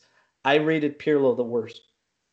That's a that's a good point, actually. Yeah, no, for me, Cuadrado was just defensively. Uh, I just think he made way too. enough. Yeah. Offensively, I think he was fine, which is always the case, Yeah. in my opinion. Like I have no problem with what he does on the offensive side. I just he gets burnt. Like I swear it was four or five. I'm like, come on, like you got to do better than that, especially against this team that can burn us. But um, and then who do you think did well? For me, I know Morata. I, I think he had the chances. I think he would have liked to have been outside for all three of, or onside for all three of those. I think Danilo was, you know, uh, was strong. You didn't really see, and then I think Chiesa, you know, was was trying. And I mean, if you if you want to throw someone in there, maybe you throw him. Um, but I, in terms of the situation at fourth, I think you got to go Frabotta and Danilo. I think that's that's your that's your best bet. And then Alexander to step in there because he's the best. but uh, yeah, guys, any thoughts on who you thought were your best players uh, in in the game? Just quickly. Yeah, I have I have Morata as he was the standout. I mean, not too often you score three goals and they don't count. So, you know, he he was getting himself in the positions. You know, tippy toe little one here and there. You know, they would have counted for us. So, you got you got to get yourself in the right spots to create. Right. And he did that. I also thought he did a very good job on the hold up plays, where he would hold it up, drop it to Rabiot. Rabiot would come up, come up with a good run. So he was my standout of everybody on the field. Right. Tack, you know, he made a few good ones. He got lucky, you know, he was unlucky on the goal. I mean, nobody in the world would have stopped that one. So No. you can't blame blame him on that one. And then on the penalty against Messi, Good luck. know, what more can you do, right? So, uh, would he have been the best? He wasn't the worst. Uh, put it like Fair we enough. didn't lose Fair because attack. Um, and then uh, the other guy that I thought was, you know, Chiesa was running, and you know he was doing a press, and that's and that's what you need. We we need to, if if if we're going to, I think, and this is where I think it's unique compared to all these other coaches that we've ever seen. Nobody's ever had their thesis released. So I think we all kind of read that thesis and, and expected this glory ball that we're gonna go see. Where hey, I don't have the ball, we're all gonna press. Not FIFA. Players get tired. True. So, and I, I think he's got to figure out what the proper proper mix there is. And you know, when I was watching that first half, that first ten minutes, I felt we were pressing, but then we just ran out of gas, right? The- So I think it's it's got to be a decision. Do we decide that we're going to press all game?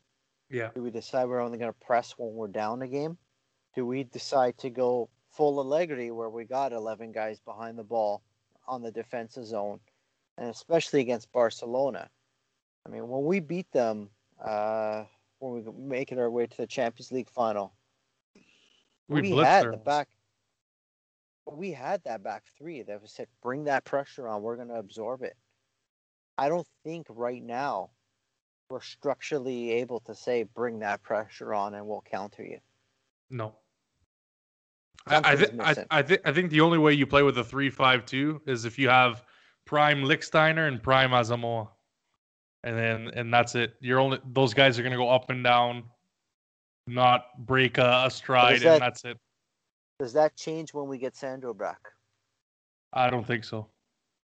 I, I, I think Sandro's better defensively. I just I don't think you're getting all the way up and all the way down, and and not have a bead of sweat on their forehead. Maybe Sandro because he's white, but anyways. Hopefully, hopefully he can regain his form because he was his best when we played that formation. Yeah, I, I, I think Sandro now. I think he's got to get fit, and then we'll see what happens. But I think you can always. I think you can always count on him on in uh, uh, on the back end. Like Defensively is not an issue with him. that that's why I, I'm okay with having that because you know you're gonna get Cuadrado going up, and that's just how I see it. So I don't mind shoring up that back end because again with this press and and and, and pushing and and being more open, more passes, you, you need something on the back end, and that's why I never had a problem with with him being the way he was. Plus, you got It Ronaldo on can't that be side. so one-sided though. Like it's just like you know you hold one of those Yeah. guys back, and then all of a sudden, like even at the start of this season, holy shit, I saw us switch the field more than I have in the past two seasons, and now all of a sudden that's gone too because it's like we just yeah. predictable and just like it looks like we just keep feeding the same spot over and over and over and i'm like guys like it's got to be more collective Yeah. um you talk about the press early on james and then all of a sudden yeah it fades but it's like it's not consistent it's like No. yeah you got Chiesa running his ass off morata will have his spot but then it breaks apart with either Dybala, Kulusevski, or Rabiot. Like it's, and then the defense is like playing safe and not supporting Yep. them as well. So they had these holes, and Roma, Roma chewed us up in the space between our D and our mids because our defense didn't support them with a high line, and it was just like, guys, you either do it together as a team or you don't do it at all, and it's How frustrating. How many times last year did you see Ronaldo screaming at the guys? Yeah. Why aren't you coming up? And he did it those first two games. Uh, the Roma game, especially, I remember watching him, watching him just like, where are you? Where are you? Yeah. And then even this game, I saw Morata doing that. Yeah. But I can't. I believe it was to Dybala. It's like, like, you know, why aren't you pressing? And that's the problem. Is if Dybala is dropping back that Yeah. far, and then so he's now dropped back. You've now done a long ball that gone nowhere. Now, how do we get that ball back the th- thesis says we're going to go do as much as possible to get it back as short as possible. Well, someone's going to show the thesis to the front three players to let them know. Well, the problem is too, again, fuck, and it's in his thesis too. he wants this fluidity. he wants this fluidity amongst his players. How can you consistently press when every when your players aren't in the same spot? Yeah, you can't. That's why there's this this breakdown, and Morata thinks there's going to be somebody there, but guess what? In this fluidity, fuck, all of a sudden he's on your left, and you think he's going to be on your. It's just there. There's too much confusion. That's why I think Pirlo needs to just get it simple. Hey, yeah. this is where you guys play. This is what I want you to do. This is what I want you to do. And in defense, just fucking drop straight back. None of this. My TQ's got to drop over to the right wing. Like, what the fuck are we doing here? Yeah, and this Keep is where the where not having a training camp hurts them, and right. where let's keep it simple.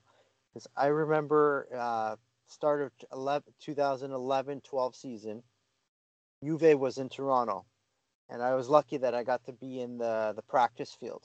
That was Conte's first year, and I remember he stopped play every freaking five seconds, and he was positioning Vidal. He was positioning everybody. This is where I want you. This is where I want you. Piero hasn't had that time. He hasn't had no. that opportunity. So now you got to rely on your continuity of these guys. So majority of our midfield has already played together. So Rabiot and Bentancur have played together already. Don't make them do things that they're not used to. Keep it like that. Next time we have these international breaks, use it as training to get that done. Um, Napoli. Yeah. They're quarantined. The first game back, they look fantastic. Gattuso, they were still able to train. Gattuso yeah. used it as a mini training camp. So I'm not saying everybody get COVID and not not uh, not travel, but take advantage of these of these times that you have and and use it on those on those players. And I think you've got a couple different personalities too, right? And I mean Gattuso fits the mold of a Conte in the sense that yeah. it's it's their way. And I I see Pirlo as more of that player's guy, and I think he's got a lot of trust in his guys, and it might be biting him in the fucking ass because yeah. I think he's give I think he's he's given them a little too much uh, on the leash there, and I think uh, it might might be hurting him because Conte Conte doesn't give a fuck about the name no. on your kit. It's his way, and I could totally see him shutting the goddamn training down every five seconds until they get it right. And I don't see Pirlo as that guy.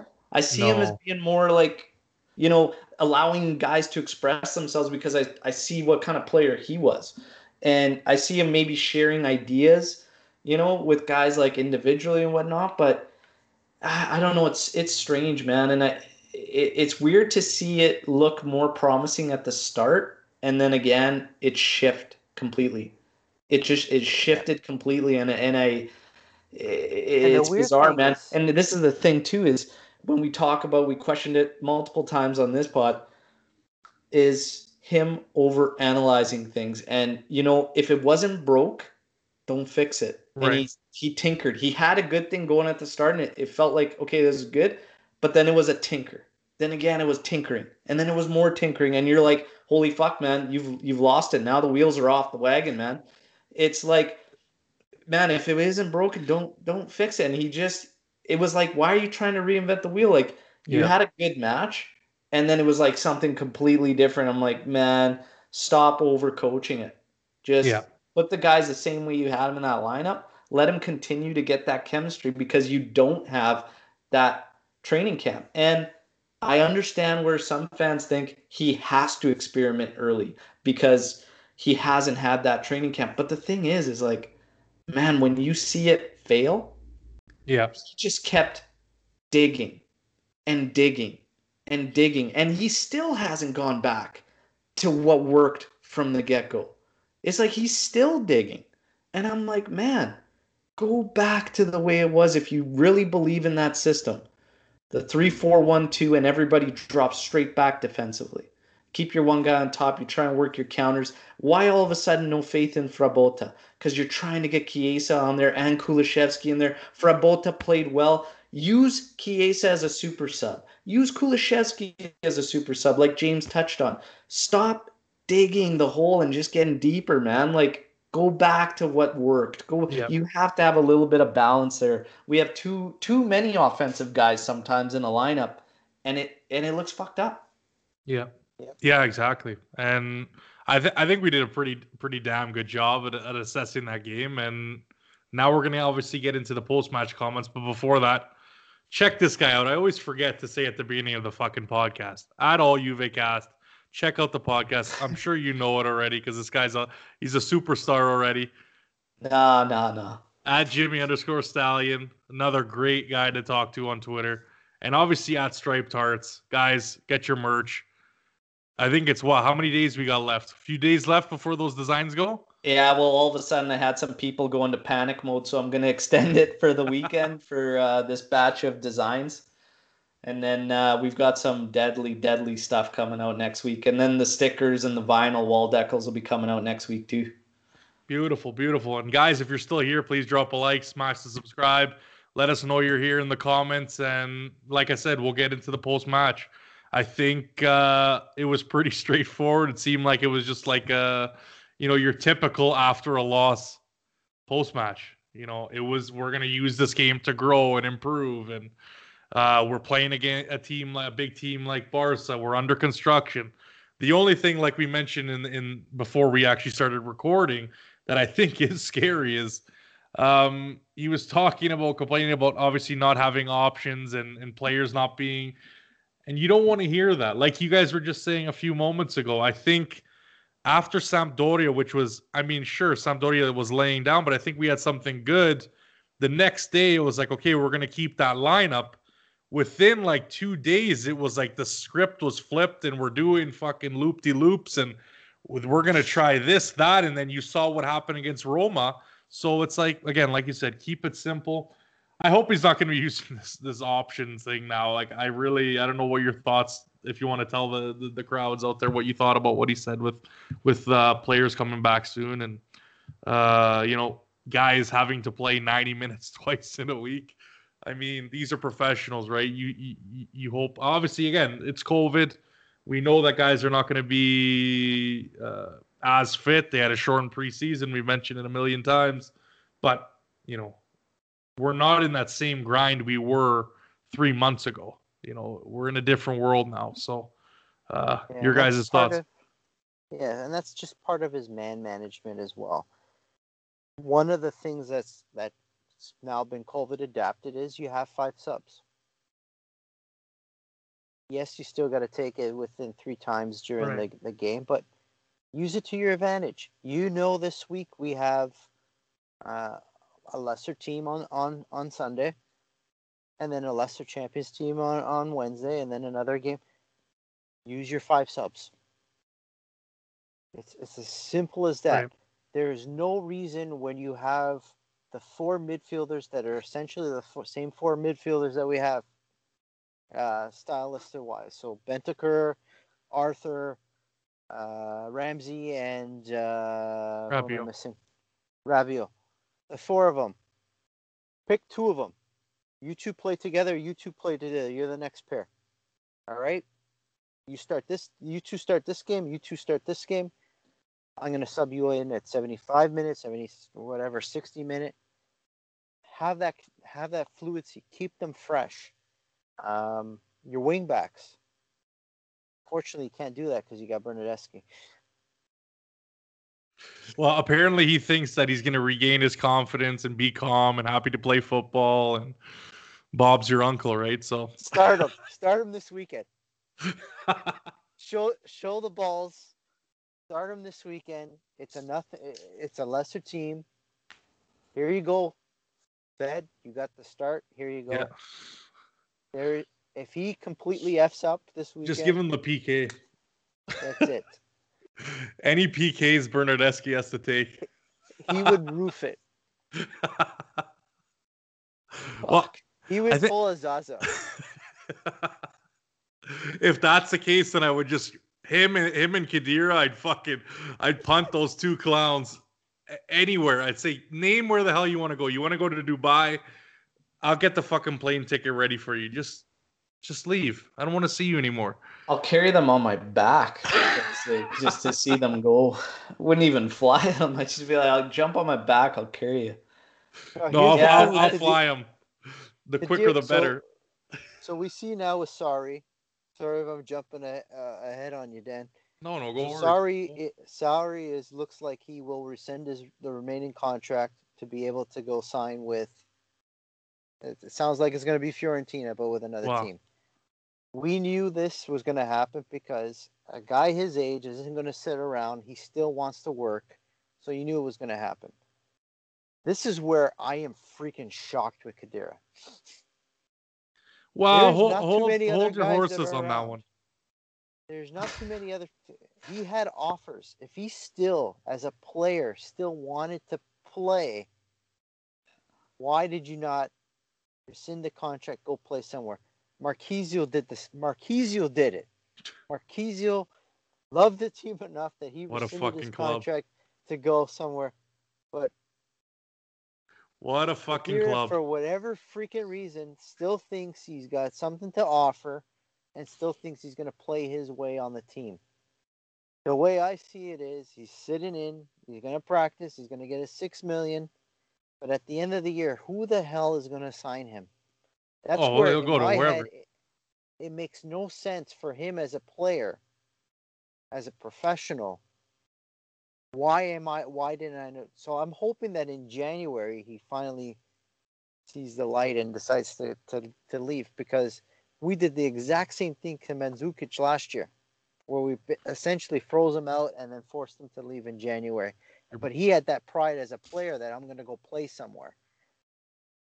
I don't you're, know if Khedira is going to do that. You're bringing up deep cuts, James. You're bringing up deep cuts. I was just going to say, I fucking completely forgot what the hell topic we were on because I'm just getting fucking fuming inside from these names being mentioned and all this talk. But Pirlo's words. That's what the hell we were talking yeah. about. so I had this is the thing that really, really pissed me off about Pirlo's words.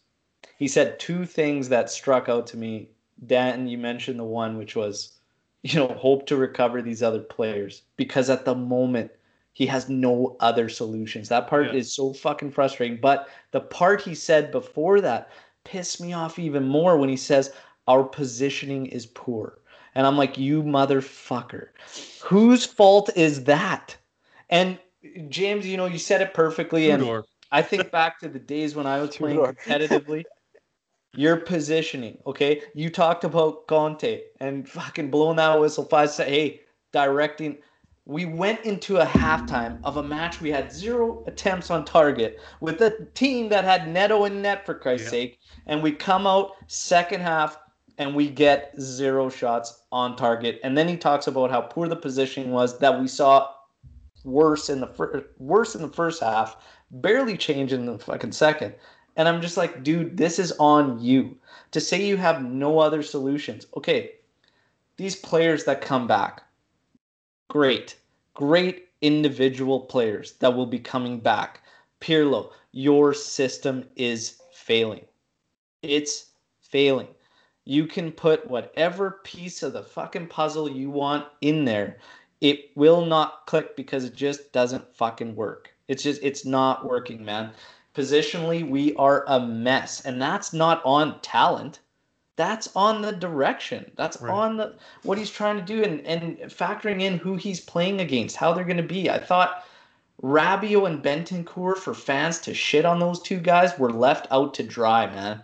What did you want those two guys to do when that midfield is uh, fucking looking like the days of Xavi and Iniesta for Christ's sake, and it's a 17 year old and freaking De Jong, and I'm like, you guys, yeah, well, get the ball back, like let's go, and it's two guys chasing. I see way too much ball chasing.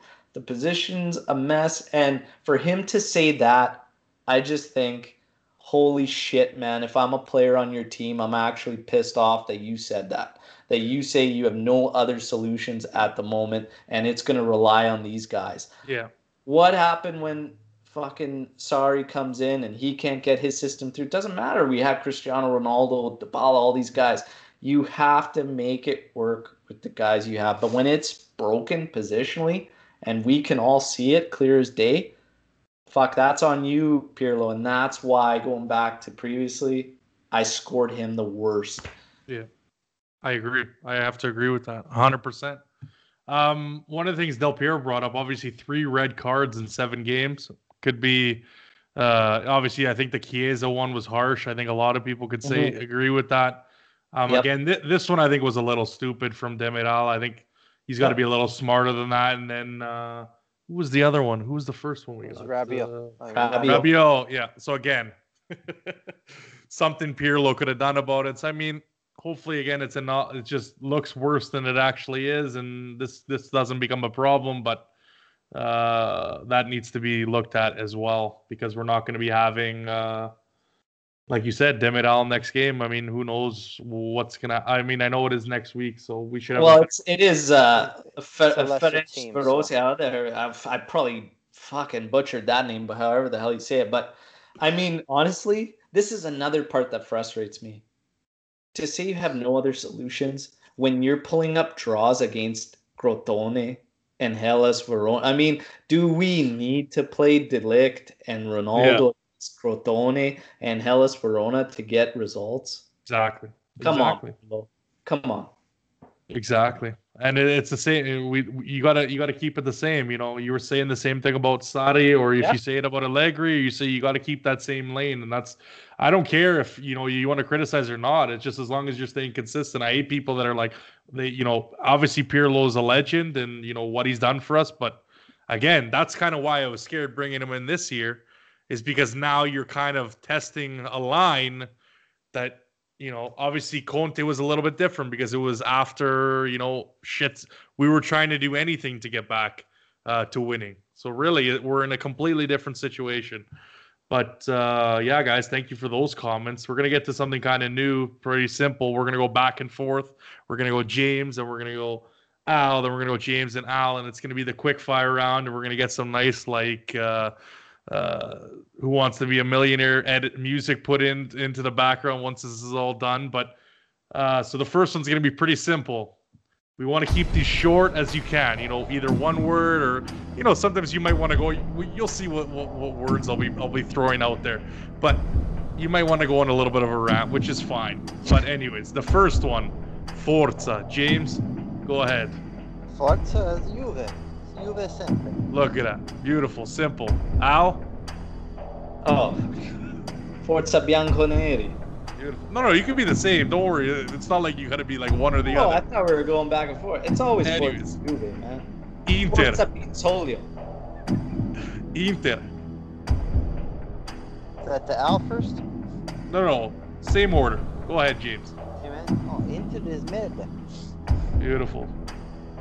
I was trying to figure out who you're talking about. Merda is all I know. all I know them as. Milan.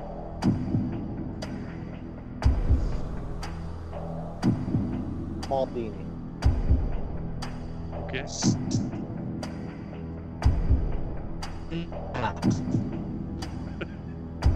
Repeat that, sorry.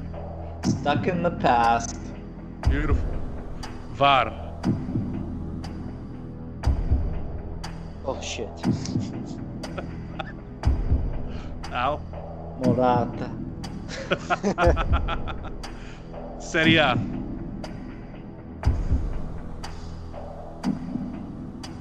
Vecchio. Say no to racism. good point. Good point. Champions League group stage. Uh.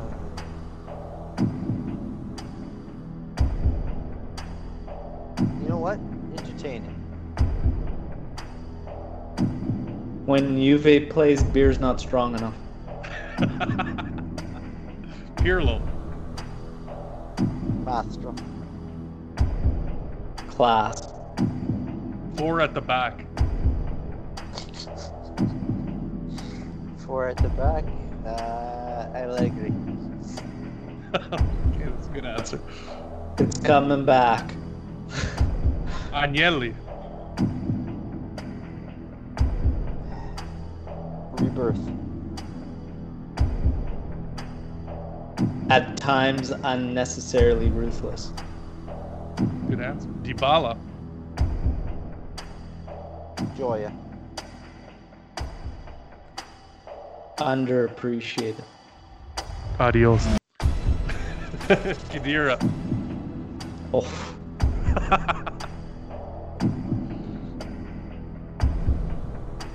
Selfish.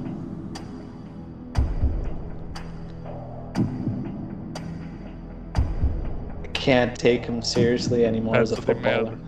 Yeah, Uh, they desde cazzo. Cristiano Ronaldo. Gold. yeah, freak. Three at the back. Uh, BBC. Yeah, flashbacks. Just flashbacks of BC, BBC, buddy. Team needs. Right back. Uh, yeah, fullbacks. Trophies. This season. Coppa Italia. you sound like Albert now. One. One. Okay. The Coppa Oh, that's- Well, that's that's it, guys. Thank you for joining the quickfire round. That was fun, man. I like it. yeah, you know, you got to spice it up. I wanted to do something different for this one. I mean, you know, like to hear your opinion, and we'll we'll be changing these, you know, one word uh topics depending on you know what this is you know the inaugural so we'll see what happens what we'll be adding in the past maybe it'll be wanda maybe it'll be Icardi, maybe it'll be cl cha- cl winners. I don't know. We'll have to wait and see but uh Wanda. yeah. There you go. And start it but anyways guys we play spezia next. I mean i don't know what you guys expect out of that. Um just briefly what do you see going forward? Apparently rumored to still have three at the back but anyways what do you expect? You see Ron- ronaldo playing and how much do you want him to play just briefly It's an away. g- It's an away game, isn't it? Yeah.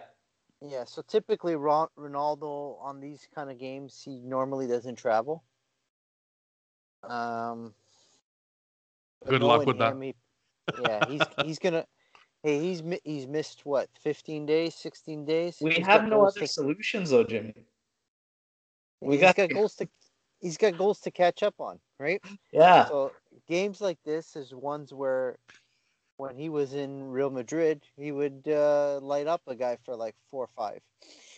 So I I kind of it just hasn't happened in Serie A, right? Yeah. It, it's a different league. So does he come back, guns blazing, and tells Pietro play me, and then does Pietro have the balls to say, okay, I'll start you, but 60 minutes you're coming off to be ready for Wednesday. That's what I'm waiting for. That that's the And first then- moment I'm waiting for, to be honest, to see if then- things have actually changed. And then Yeah. what do you what do you line up with Ronaldo? Do you See- go back to the three five two like you did against Sampdoria? Put him with Morata. Do you go back with a three four f- a three four three three three, and then Well- put him with Morata and Dybala, or They got a three-four-one-two, and he's gonna play up top as a striker, and he's gonna roam wherever he wants to go. Either either way. Like this this game here, it should be We hope. one where you use your five subs. Get them in early, get the guys ready for Wednesday, and do the same thing on Wednesday because this game Wednesday is essentially the weakest team in the group. Right. Well, It should be three points. we know about the Get weakest it teams, in. and we know about the weakest teams. I think, let- you know, Let them light them up early. Get get them off. Get them rested because then we got Lazio the following week. Yep.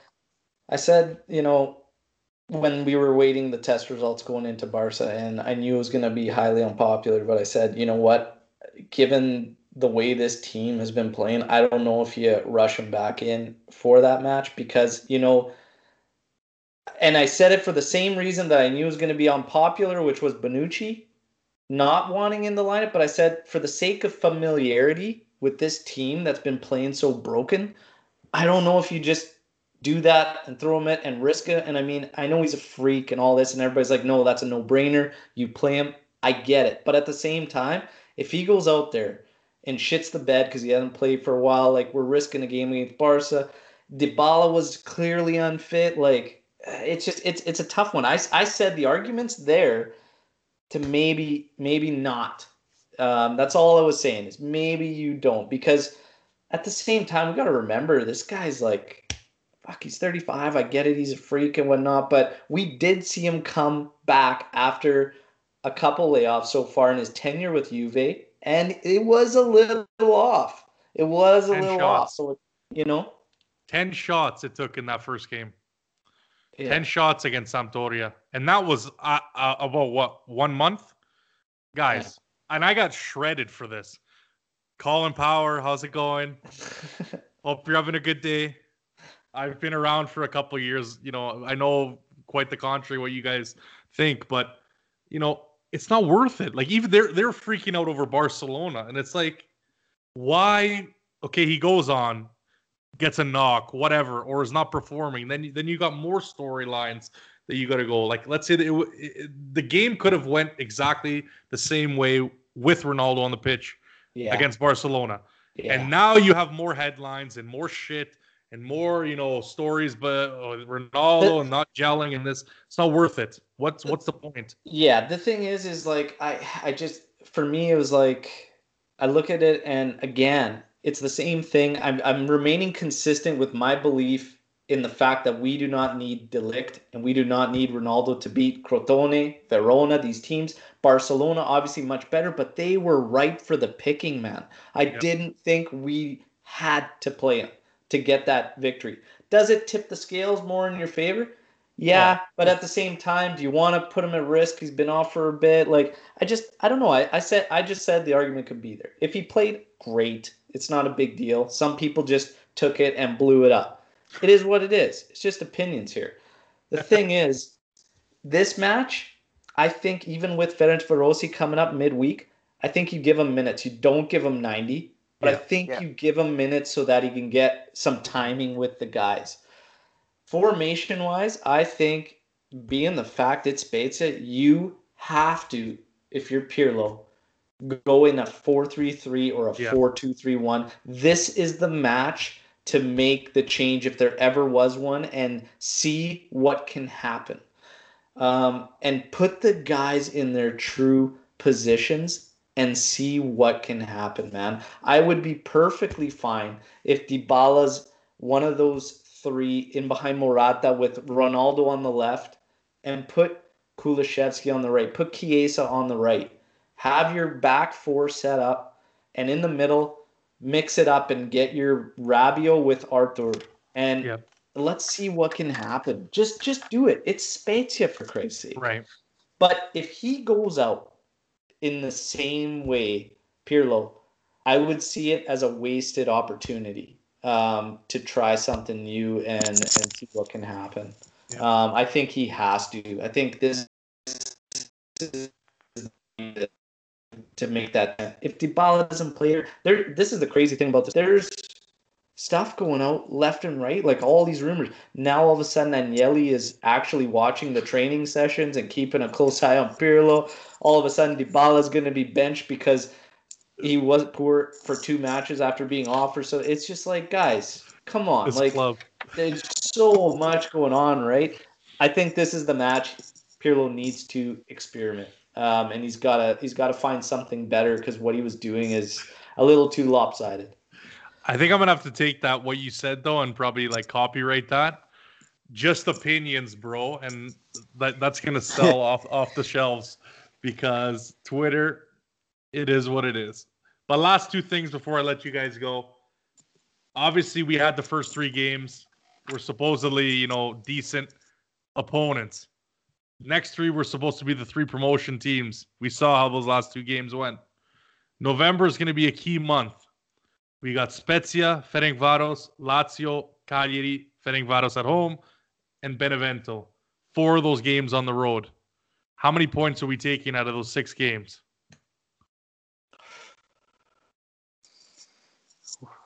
Theoretically, we should take them all. I think we're gonna throw a draw in there. I think we're gonna go. I think that like that this next game coming on the fourth on the road against that Hungarian team, we're gonna draw that game, and then Ronaldo's gonna lose his shit, and we're just gonna smash Lazio in the in the following weekend. I think is what's gonna happen.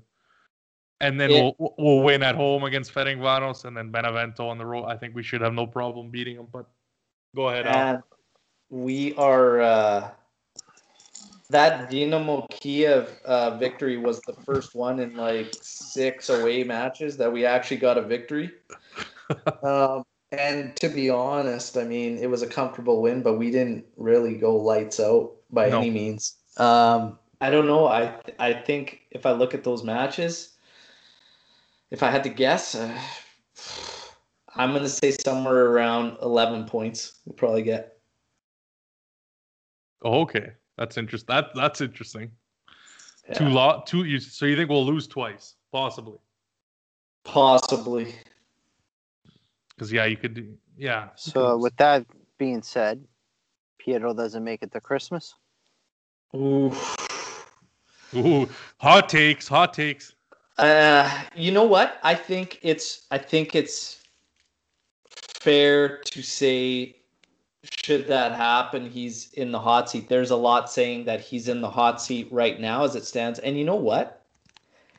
Everybody wants to talk about how bad and how obsessed Agnelli is with being the guy that gets that 10th straight, that's like leads a team to that 10th straight.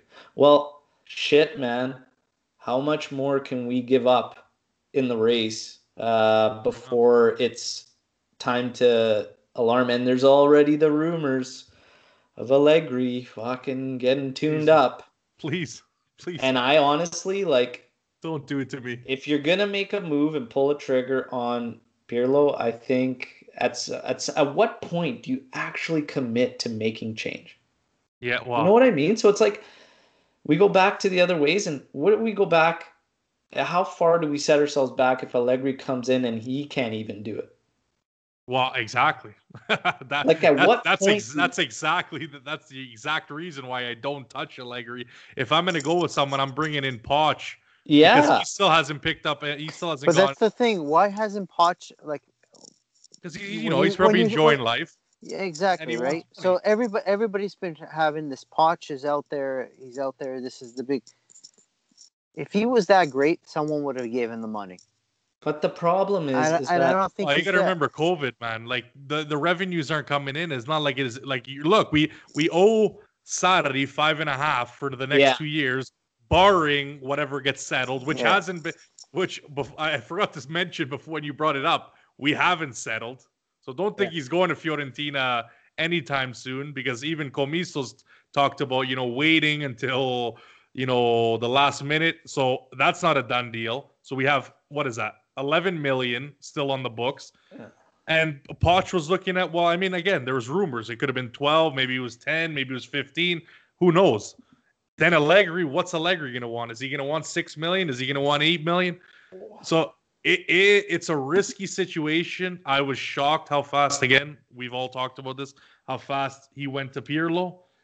But yeah, this. But- But that's that's it though, man. That's that's literally it. We paid uh Sarri during his sabbatical. We still paid him. Or no, sorry, Allegri. Allegri. we still paid Allegri. He on one year. Yeah. we we had to pay the remainder of Sarri and all those players come into play too not being able to move Higuain, Matuidi, not getting anything for Mandzukic, um, Khedira sitting there sucking in six mil. A big part of the reason Pirlo's there is the fact that he costs us one million.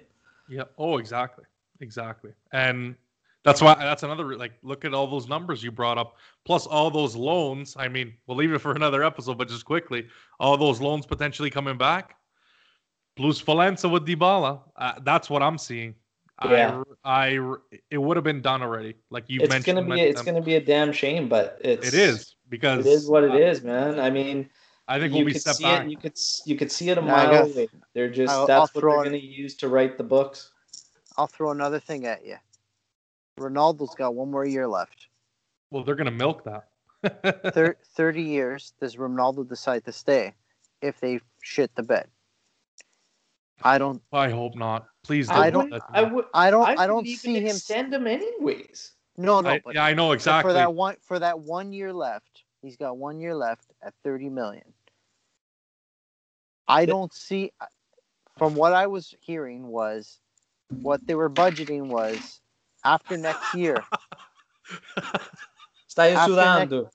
after next year, that 30 million becomes now into the pot and they can go get another player. This is not next season, the season after. Because they're not like going to you mean resign like so not re-sign him? You were saying. not resign him, right? Because now you have that 30 million come back into Oh, yeah. books.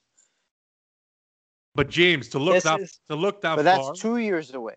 If Ronaldo decides next year to say, I don't want to stay, you get that 30 million back plus whatever value you get for selling him.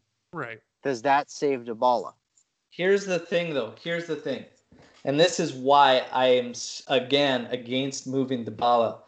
We have too many guys you're not seeing end value out of. Okay, Exactly. you have two. We have built. This is this is where the management flaws come into play and make the stance that you have to keep Dybala. Is this reason right here? You have all these guys with no end value, man. You have you're not gonna see anything out of Chiellini, out of Buffon. They're just locked in. You're gonna see it out.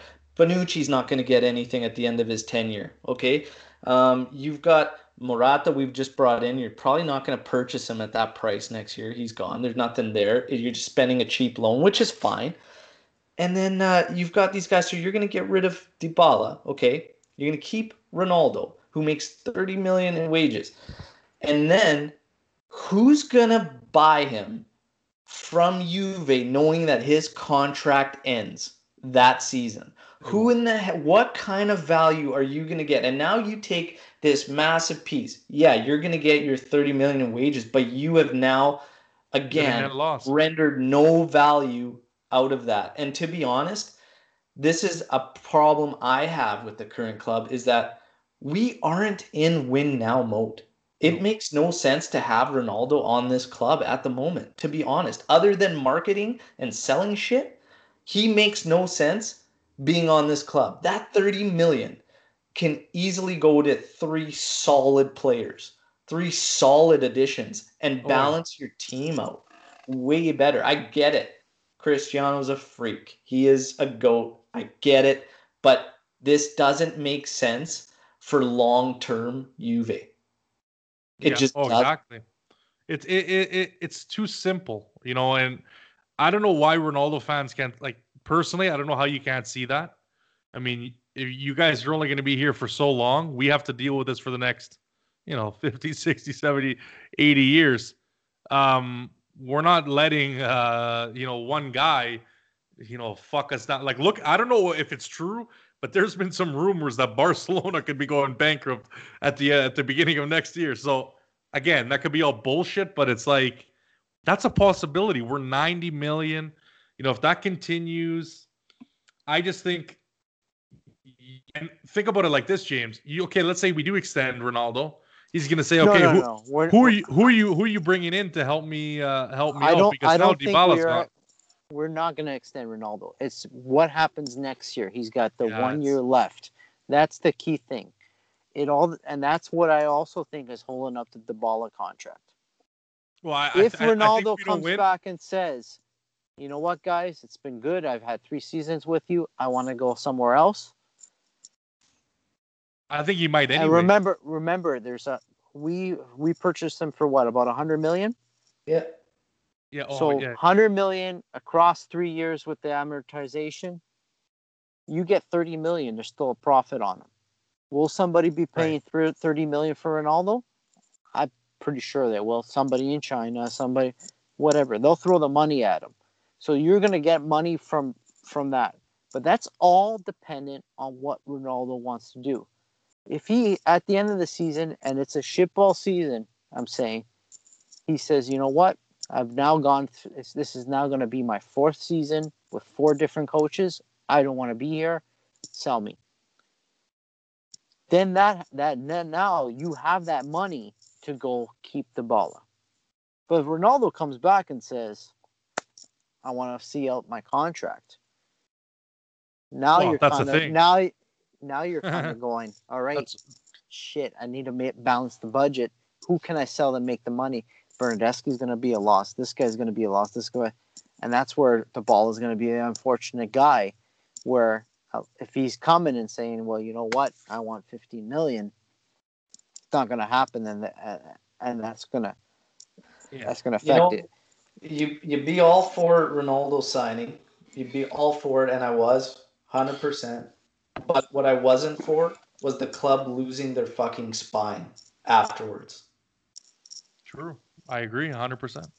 And that's just the thing, man. I don't give a shit who you are.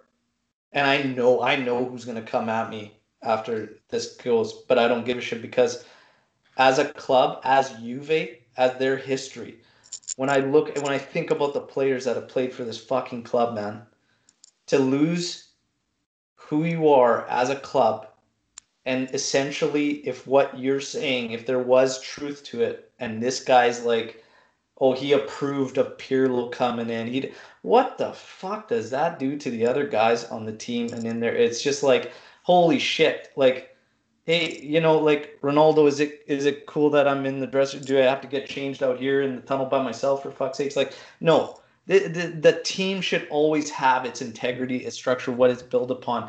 All this shit, I hope, was always untrue when you hear about them. Oh yeah, he's got approved, it, or they're going to him. He's giving the okay. Bullshit. I like to even believe, that, even I that like to there. believe that who's saying Juve, who's saying that who's saying that they went to Ronaldo? dude. I think this is Ronaldo's stupid accounts. no, no. I, I, I don't. I don't. I really don't think not. that they are going. This is all. This is the same. This is the same media stuff all over the place. And honestly, I don't know, man. Like this guy, I just look at how identity has changed, and we it- honestly look. If you can read it all over the fucking pitch, and now Oh, yeah. sudden, when guys like even Chiellini, l- like he he looks like he's not even like our guy anymore, like our capitano and whatnot. And it's like all fading, and it all builds around Ronaldo and Ronaldo's attitude. And when you see Ronaldo down and out in certain matches, and then all of a sudden the trickle down effect across all these other fucking players, where even Gigi, even Chiellini, they can't pick these guys up, Yeah. man. I'm telling you, we live and die by Cristiano fucking Ronaldo. We are living and dying by him. We are no longer in win now mode. No. I fuck it. I told I like I say, you sign Cristiano Ronaldo because of who he is, was a freak, but you can never, as a club, lose your spine. Well, what just came out recently? It's actually it's actually a perfect, you know, it's an irony almost. What ju- what was just released about a week ago? This pink fucking thing, this pink fucking kit. Are you And how, the, and how and how did the logo look? It was kind of like, like a smudged piece of shit. it was kind of like drooping and you know falling away off the crest. That's exact. That's exactly like everything. It's all fading and drooping away. That perfect logo that we had on that jersey is all fucking going to shit. And that's I what that, that was the at- representation of that jersey. And exactly like you said, there's no one that's going to pick, and it's not a team anymore. And I've said this in the past, and I've said I'll say it again. Teams win championships. You look at Real Madrid that won, you look at Bayern that won, you look at Liverpool that won. Every team was on at every single level, whether it's a 3 5 2, 4 4 2, 4 2 3 1, 4 3 3, whatever the fuck the formation was, didn't matter. Then what mattered was everybody was on. And for four years, well, yeah, for e- every year that Ronaldo's been here, we have not seen that. So for me, I look back and say, I agree with you, Al. I, I get where you're coming from when you say you have to make the deal. To be honest, if I could go back, I wouldn't have made that deal because now what we know in the future, Juve wasn't ready. And unfortunately, you know, that's the way we had to go. We can't, you know, hindsight's 2020. We can't go back. But now we got to build for the future, whether CR7 Rap Rhymes, this guy, Danny Golfer, whoever the fuck says whatever, we're going to be here at the end of the day. So we got to we got to steer the, the the club's got to steer the ship around. Or it's going to be more misery. And what's going to happen is we're going to lose. And then I want to see what the fans are going to be saying because we're winning now. We're still winning the Scudetto. I Yeah. want to see what happens when trophies are not coming in again because there's too many people saying doomsday this, doomsday that. You guys are overreacting, even in just little criticisms. I'm like, guys, relax. Like we can poke at the formation. So just remember, guys, when it all goes back to shit, just remember what you're going to be saying when you're saying, you know what, maybe we should have got that midfield. You know what, maybe we should have built a team. You know what, maybe we should have got fullbacks. Look, Dybala's gone. Now Ronaldo's gone. We have no money. We're not in Champions League. We're not bringing in that same kind of. You got to now go back. Now the banter era is going to start again. So I'll tell you guys right now, prepare for it because it's not going to be all roses. And if you don't, if the, if the club's not going to, like again, we can bitch and spout and say whatever the fuck we want. This is all on the club, so they know what they got to do. That's it. But again, guys, I mean, we could go on this for fucking, we could go on years on this Well, shit, man. Talk about every every uh, every damn transfer, but it's like, Dude, the money, the money, the money. Juve is amongst the top. And know, money brought in from Champions League. Where the fuck is it going? Where has it gone? to pay blew the debts, pay Blew the it. debts, shit contracts. Like it, it's it's not easy to spend. I tell everybody, everybody wants to win the lotto. You could spend that money easily. Money go comes and it goes, and when you're in in multi, and you're in a billion dollar corporation, that money is going. And look, you pay six million, it keeps adding up, and you keep spending stupidly, and then it just snowballs on your ass. And then now you're at negative eighty nine. I'm not. I won't be shocked if UEFA comes around and says, "You know what, guys? As a club, you should have been smarter. We're we're banning you from champion." I would not be surprised if it continues into the fol- uh, I- into I the just- following season. Yeah, The problem I- is I- that they, they dropped that benchmark being set with Man City, so they really can't. Like they they can't. Yeah. I mean, they can, but it Milan, would be fucking bullshit. Merda, yeah. Roma, yeah, the they've thing now to too fire, is man. with with COVID too. I think that you're going to see a lot of exceptions because a lot of not just not just City, uh, a lot of the teams they are not Oh. getting the revenue that is going to come in from the fans. So you're not you're you're losing that gate revenue. So you got to give them a break there. And then the other thing that made Juve have an advantage over the rest of the Serie uh, was they were one of the first teams to own the stadium. They built a freaking hotel. They Oh built yeah, a complex. Their whole thing was the fan experience, and they were going to get the money from there. But James, that Now only you goes so have far, man. No, it goes so far. So you can make money. You got to be. You got to be. You have to spend it wisely. And No, I but it's- we've it's not even that- agreed on. It's not even that. You got to go far in champions because that's where you're getting your hundred million every year. That's the other thing. The I'm TV not- I like- revenue, the way the deal is stru- the way the deal is structured in Italy is that TV revenue. The farther you go, the more money you get. So those first couple years where we had those good runs, we were the only Oh, yeah. Serie A team. We got the big chunk of, uh, of the funds. The last what three years we Yeah, we exited were- earlier. We got no money, right? So that's part of it. Not only is not only is it the TV menu from that, but it's also the gate money too. Oh yeah. So a lot of comparing to the Exactly. NHL, a lot of the NHL teams they they budget to break even, and then anything in the playoffs is bonus.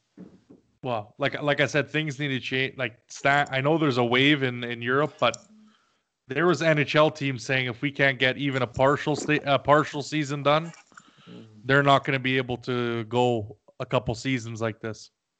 And that's like saying let's get a 70 at 50% capacity. Again, it's tough, and not to be, you know, like I said, the, the funny, the the one question that I got was from Nilesh, and he says, "How to manage the stress when the club you love is simply shit." Now, guys, I know we're talking negative. Don't get me wrong. We have lots of room. This is six, seven games. The sky's the limit. You know, we have the team. We have a lot of great players. You know, we Hey, to have the fans- Ronaldo. yeah, We have we have Dybala. So, like I said, I know a lot of people. There, I've, I've even seen some Pirlo outs, and I think that's way too far. That's that's uh, that's somewhere I don't want to go. Not not yet. But guys, there's lots to worry. about. Uh, there's lots to win. This isn't over. I know Milan's ru- i- is moving, but we just need some good results and and, and to see some actual tangible tangible changes. I do think he's on the hot seat though. Oh, for sure. I Why- think why that wouldn't- out right now. Yeah, I think I agree with you. Is is premature, but I definitely think he's I on the agree. hot seat. I agree. He's on the hot seat, but I just want to address something where ahead. our Bob. team is shit. Our team is shit. Where were you guys back in 2000, uh, 2009, 2010? That team was shit. That team finished back to back seventh places. Where were you in 2006 when we won the Scudetto and then had to go back and go back down? I will say this: I like 2009 games better than that Barca match. Holy fuck! I give, I give you, that. I give you. We have Felipe Melo in our midfield. Okay, So- relax, relax there, James. Calm- Relax. Comma, people, comma. Oh You yeah. know, I mean, we are he- spo- we are a spoiled fan base. Not many. I don't think any team has won nine gotta- championships gotta in a row. I I don't. gotta I don't know if I'd that. say we're spoiled. We don't. We only have two Champions Leagues. Okay. A spoiled. Now, I think, I'll, I think I'll give you the line. two the two Champions League. But how many finals have we gone to? Oh, who gives a shit? You lose. It doesn't. No, mean, no, no. But tha- God, that's the this- thing. This is what fucking But that's- Champions League But that's the thing. mean. Like, y- we're in the dance. It's it's not like we were in some. We never made it or anything. Like that. We're in the dance. We're competitive. Do we need to get over that hump? How easy would it have been during those Lippi years? We're in the final three years in a row. Instead of winning the one, we won two. Right. I mean, I don't it's so it's- easy. Spoiled to say, let's hang on to the standard that we've set. Right. That's where that he see Yeah. he knows how to oh. put it the right way, and I I just say no, but that's how you say it. Eh, you know, I it's can- I okay. It's okay to say to have a standard and to say we got to keep improving. Yeah, Right? Like, I, I that's- understand like how it could come off that oh you guys are spoiled like you've been winning one up, but at the same time, I don't see it as being too much to ask your club to maintain that standard, and when it starts to drop off, calling them out on it. I don't I don't see a Yeah. problem with that. It's because we all we all want the best. Obviously, nobody Right. wants to start losing and go back to the 2009 days for sure. Yeah, But but then at, at yeah, the same but time, the language. it's over the I top agree with to you call, there. to call them a shit club. Like Exactly. our club is not shit. We are playing like shit, but we're not Yeah. a shit club. Yeah, we're not. Our our colors are black and white, not black and blue. Just remember that. Yeah, yeah. But going You got- back to the You got to remember too, though. Again, after after a game like that, emotions are high. Yeah. You know, and that's what I was telling Felix. Felix, he said pretty much the same thing. He was going, "You guys are bandwagons." This, I said, Felix, you got to remember, and this was even before me watching the game. Emotions are high. You lose two nothing to Barcelona. I'm hearing that we played like absolute trash. There was nothing to even smile about. You, know, tensions are high. You got to let people vent. That's why I say I don't care if if you're gonna say all this shit, but if you come around and you say, you know what, I was wrong or whatever, we're looking good. You come. That's fine. That's why I say I don't judge. I'm not judging. You know, if someone wants to be negative every day, that's your fucking. That's your choice. Yeah. I mean, you could do that, but I mean, hey, at the end of the day, it is what it is, right? I- Look, they're gonna come around.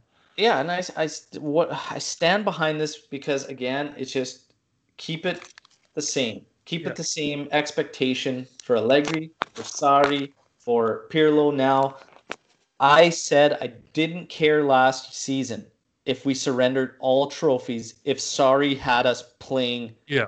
very strong and we were unfortunate. The problem now with Pirlo and us sounding possibly spoiled because we don't have patience or whatnot is the fact that it's how we're losing. Yeah. Go into a key matchup at home and we show no desire and completely complacent to sit in the back seat of that match in its entirety. That's the part that I struggle with. And again, this is why I think it sounds spoiled, but that has never, ever, and I go back to the identity of Juventus. It has never been in our DNA to fucking bend over like that and Oh, just fucking take it. You fight. You fight for the loose balls. You fucking give it everything you have. But now all of a sudden, our identity's in jeopardy, man. And I've Yep. seen it fading for a few years now, unfortunately. But you know, where are these guys? Like, what's what's with our and I and again, when we go back to management, the criticisms, we're no longer building teams. We're No. picking players because of market opportunities rather than getting the guys that make sense to us. And I question their business decisions when you want a free transfer, but it's a guy that you're not going to move after the fact. So it really doesn't matter that you brought him in for free because fucking zero dollars coming in after fact on, on a free is fucking zero dollars at the end of it. And all you come out is negative the wages. Spend the extra money, bring in a Barella who would have been a fan. And that was the exact profile we needed that season. And we passed because he had like a 30 to 40 million uh, transfer fee. And instead, we took two free midfielders, which is fine. But the rest of the moves didn't make sense, man. It, it just it didn't didn't make sense. We we handcuffed ourselves. It's frustrating, but again, I see a team making a lot of moves based on market opportunities and just some of the decisions in general. When Juve fans try to justify to me that we cannot bring in Haaland because he won't get the minutes. How in the fuck does this kid not get the minutes on that team when Higuaín is your only nine? Reach. I go, Haaland, you do everything you can to sign him. And if I had to promise him the rest of the minutes in the league, I would have. And I would have had him up top with Ronaldo on his fucking flank and said, Higuaín, it's time to go, buddy. Yeah. And what do we do? So we passed on that. Okay, we'll get him when his release clause. Well, it's Raiola, man. So don't bank yeah. on these release clauses and all this shit. I know how that goes. One contract uh, extension, bump it all up. Here you go. Oh yeah. Oh hey Juve, yeah, they, and then we'll be signing uh, Quagliarella for his return. Yeah, exactly. And he can still score. Okay, yeah, fair enough. I actually love Quag, so. Yeah, no, no disrespect there, no disrespect there. But guys, I think it's just maybe the way. I mean, again, I'm not going to speak for everyone else, but you know, getting raised in an Italian household, you know, not that we were, you know, we were always, you know, fighting for something. You're always trying to prove something. You know, you never rest on your laurels.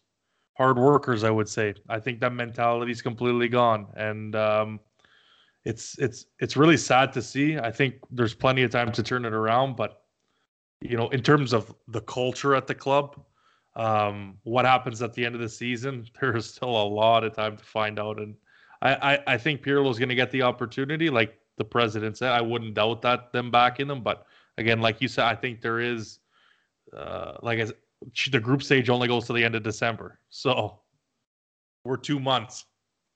These next two months are going to be the basically Pirlo's going to live and die by that, yeah. and.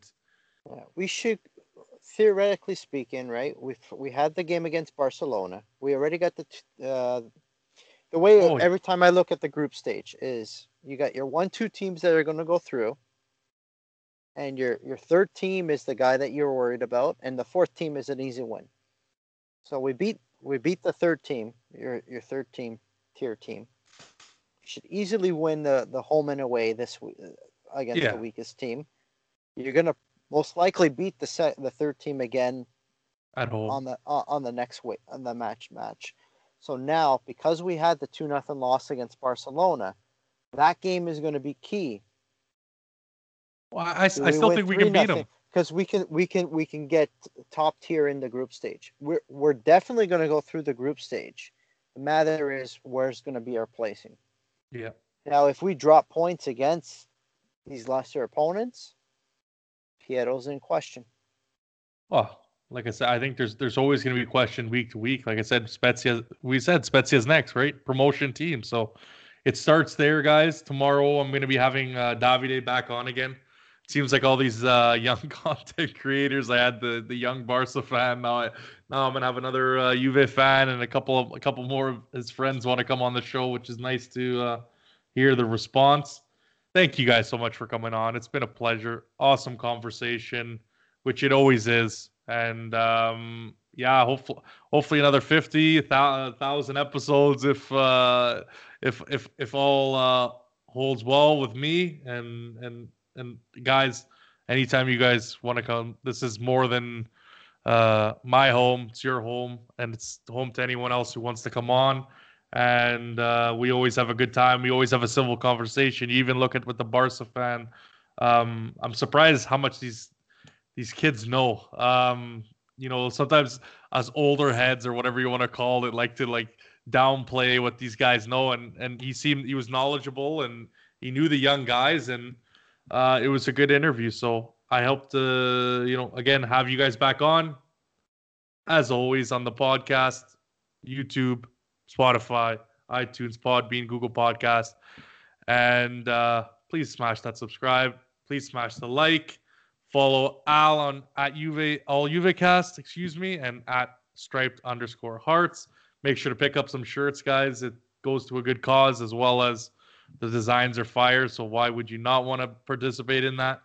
And I got to get some of those stickers definitely because I got to put some stuff on this laptop. It's it's too bare. Beautiful look, Edgar Davids, unbelievable. Yeah. And again, James, thank you for coming on, man. You've always uh, you've always reached out. We've had your kids. We've had you in the dark we'll have you on many more times. So, uh, at Jimmy so, yeah. underscore Stallion. Thank yeah, you. Just wanted to uh, thank the two of you guys. Uh, you guys have given me an opportunity to be on both your pods. Uh, with your help, uh, I actually was just elected uh, to the board on the Juventus Toronto fan club. Uh, so right now we are in our, our growth stage. Uh, we have till the Christmas season to uh, grow our members. Uh, so if anyone is in the GTA area and looking to be part of uh, the fan club, uh, we have a lot of great promotions that are involved in just you know just being part of the fan club. You're connected to the UVA community. We have viewing parties. Even in this COVID world, we still have outside of Toronto. We're in the GTA all over the GTA. We have regions that are not under restaurant restriction right now, and we're having viewing parties that are over there. So if anyone is interested in becoming a member, uh, look us up on our website, jofctoronto.com. And we're still uh, we're still taking on members, or shoot me a message at Jimmy underscore uh, Stallion. So uh, thanks to two of you guys. We're actually started our own podcast too. Oh, beautiful! The, the Six Yard Box Podcast. Uh, so we're going to be recording after uh, this weekend's game, and if anyone is uh, is uh, familiar with the GTA area, we have our, uh, our resident DJ who is on one of the popular radio stations, Z103. DJ Danny D is going to be on our podcast. So for me, this is exciting. Go. I grew up listening to this guy, so I'm actually going to be on the podcast with a local celebrity. So, I mean the only reason this has happened is you two guys have given me the opportunity. So thank you guys. Oh, man. congratulations, man! Congratulations. I just got to clarify one thing. So this means I'm guaranteed tickets for life. Is that correct?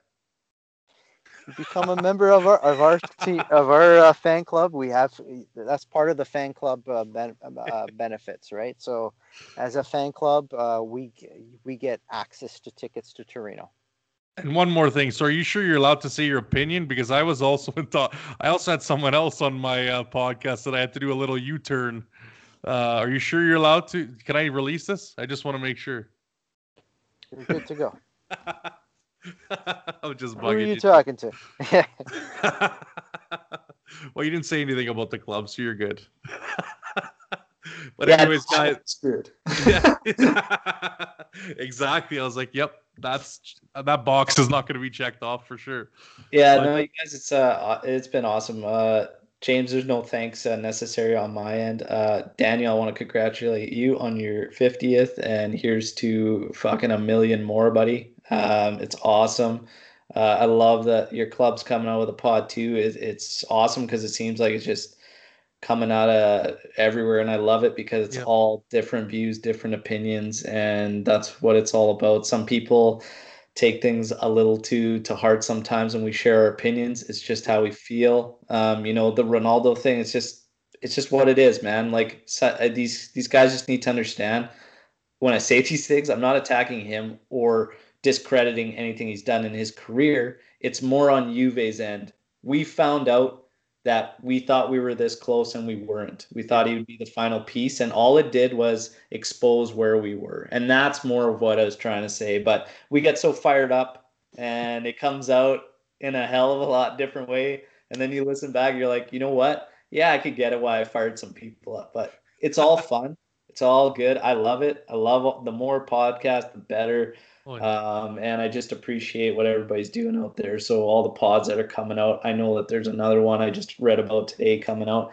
It's amazing. I love that all this stuff is out there, especially because you know we're all Canadians, and Yep. uh, I knew growing up how hard it was to get any kind of media surrounding Juve, and the fact that we have it all at our fingertips now, and all these great Juventini sharing their stories, uh, giving their insight, their opinions.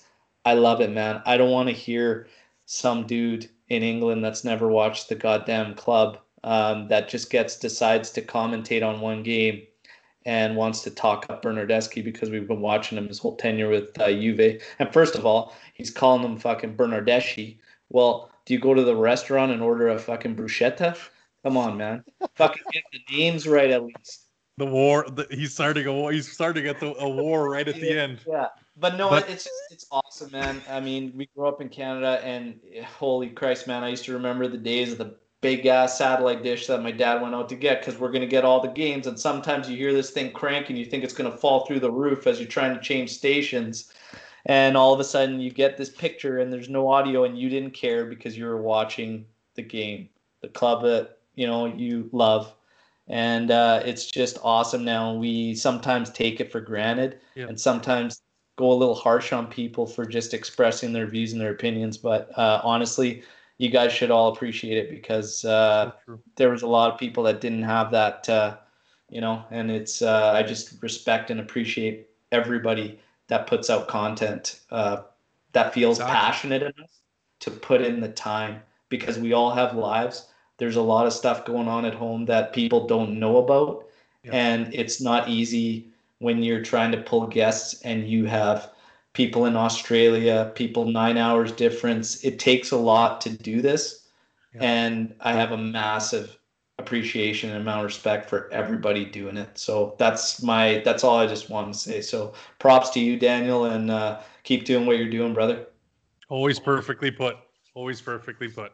It's amazing that here we are, three can- Italian Canadians sitting here talking about Juve in three different cities across Canada. And Yeah, that's it- it- unbelievable. it- when you think about it, it is truly amazing. And I gotta give a shout out to uh, you know the initiative uh, between uh, my friend uh, Roman and I with La Panchina. Yeah. In a world where now we're dealing with a global pandemic, these watch parties are amazing, and I can't say thanks enough. You know, Dan, you've been a part of it, and it's it's amazing. Who would have thought? You know, if you would have told me when I was younger, I'm gonna be, you know, logged in live and watching Juve with a friend in Norway and a friend in freaking uh, London and another in Scotland. And it's Yep. just like, and we have a blast, and it, it it's amazing. It's the banter I didn't get a lot of because it was just my dad and myself and my dad sometimes goes off in his own little world when he watches Juve, but it, it's just it's so much fun. And uh, if you guys haven't, reach out to Roman or myself and take part. It's it's a good time. Yeah, me and James will be on the same uh Yeah, the same one. So guys, check it out. Like I said, there's so much like where we've come from. You guys have put it amazingly to where we are now. It's unbelievable. And uh guys, thank you for watching. I hope you could make it all the way down here. You guys know where all our channels are. I think we put it out perfectly. And uh, you know, as always, Forza Juventus, fino alla fine. And I hope you guys are doing all well. Ciao, guys. Forza Yeah. Juve. Forza.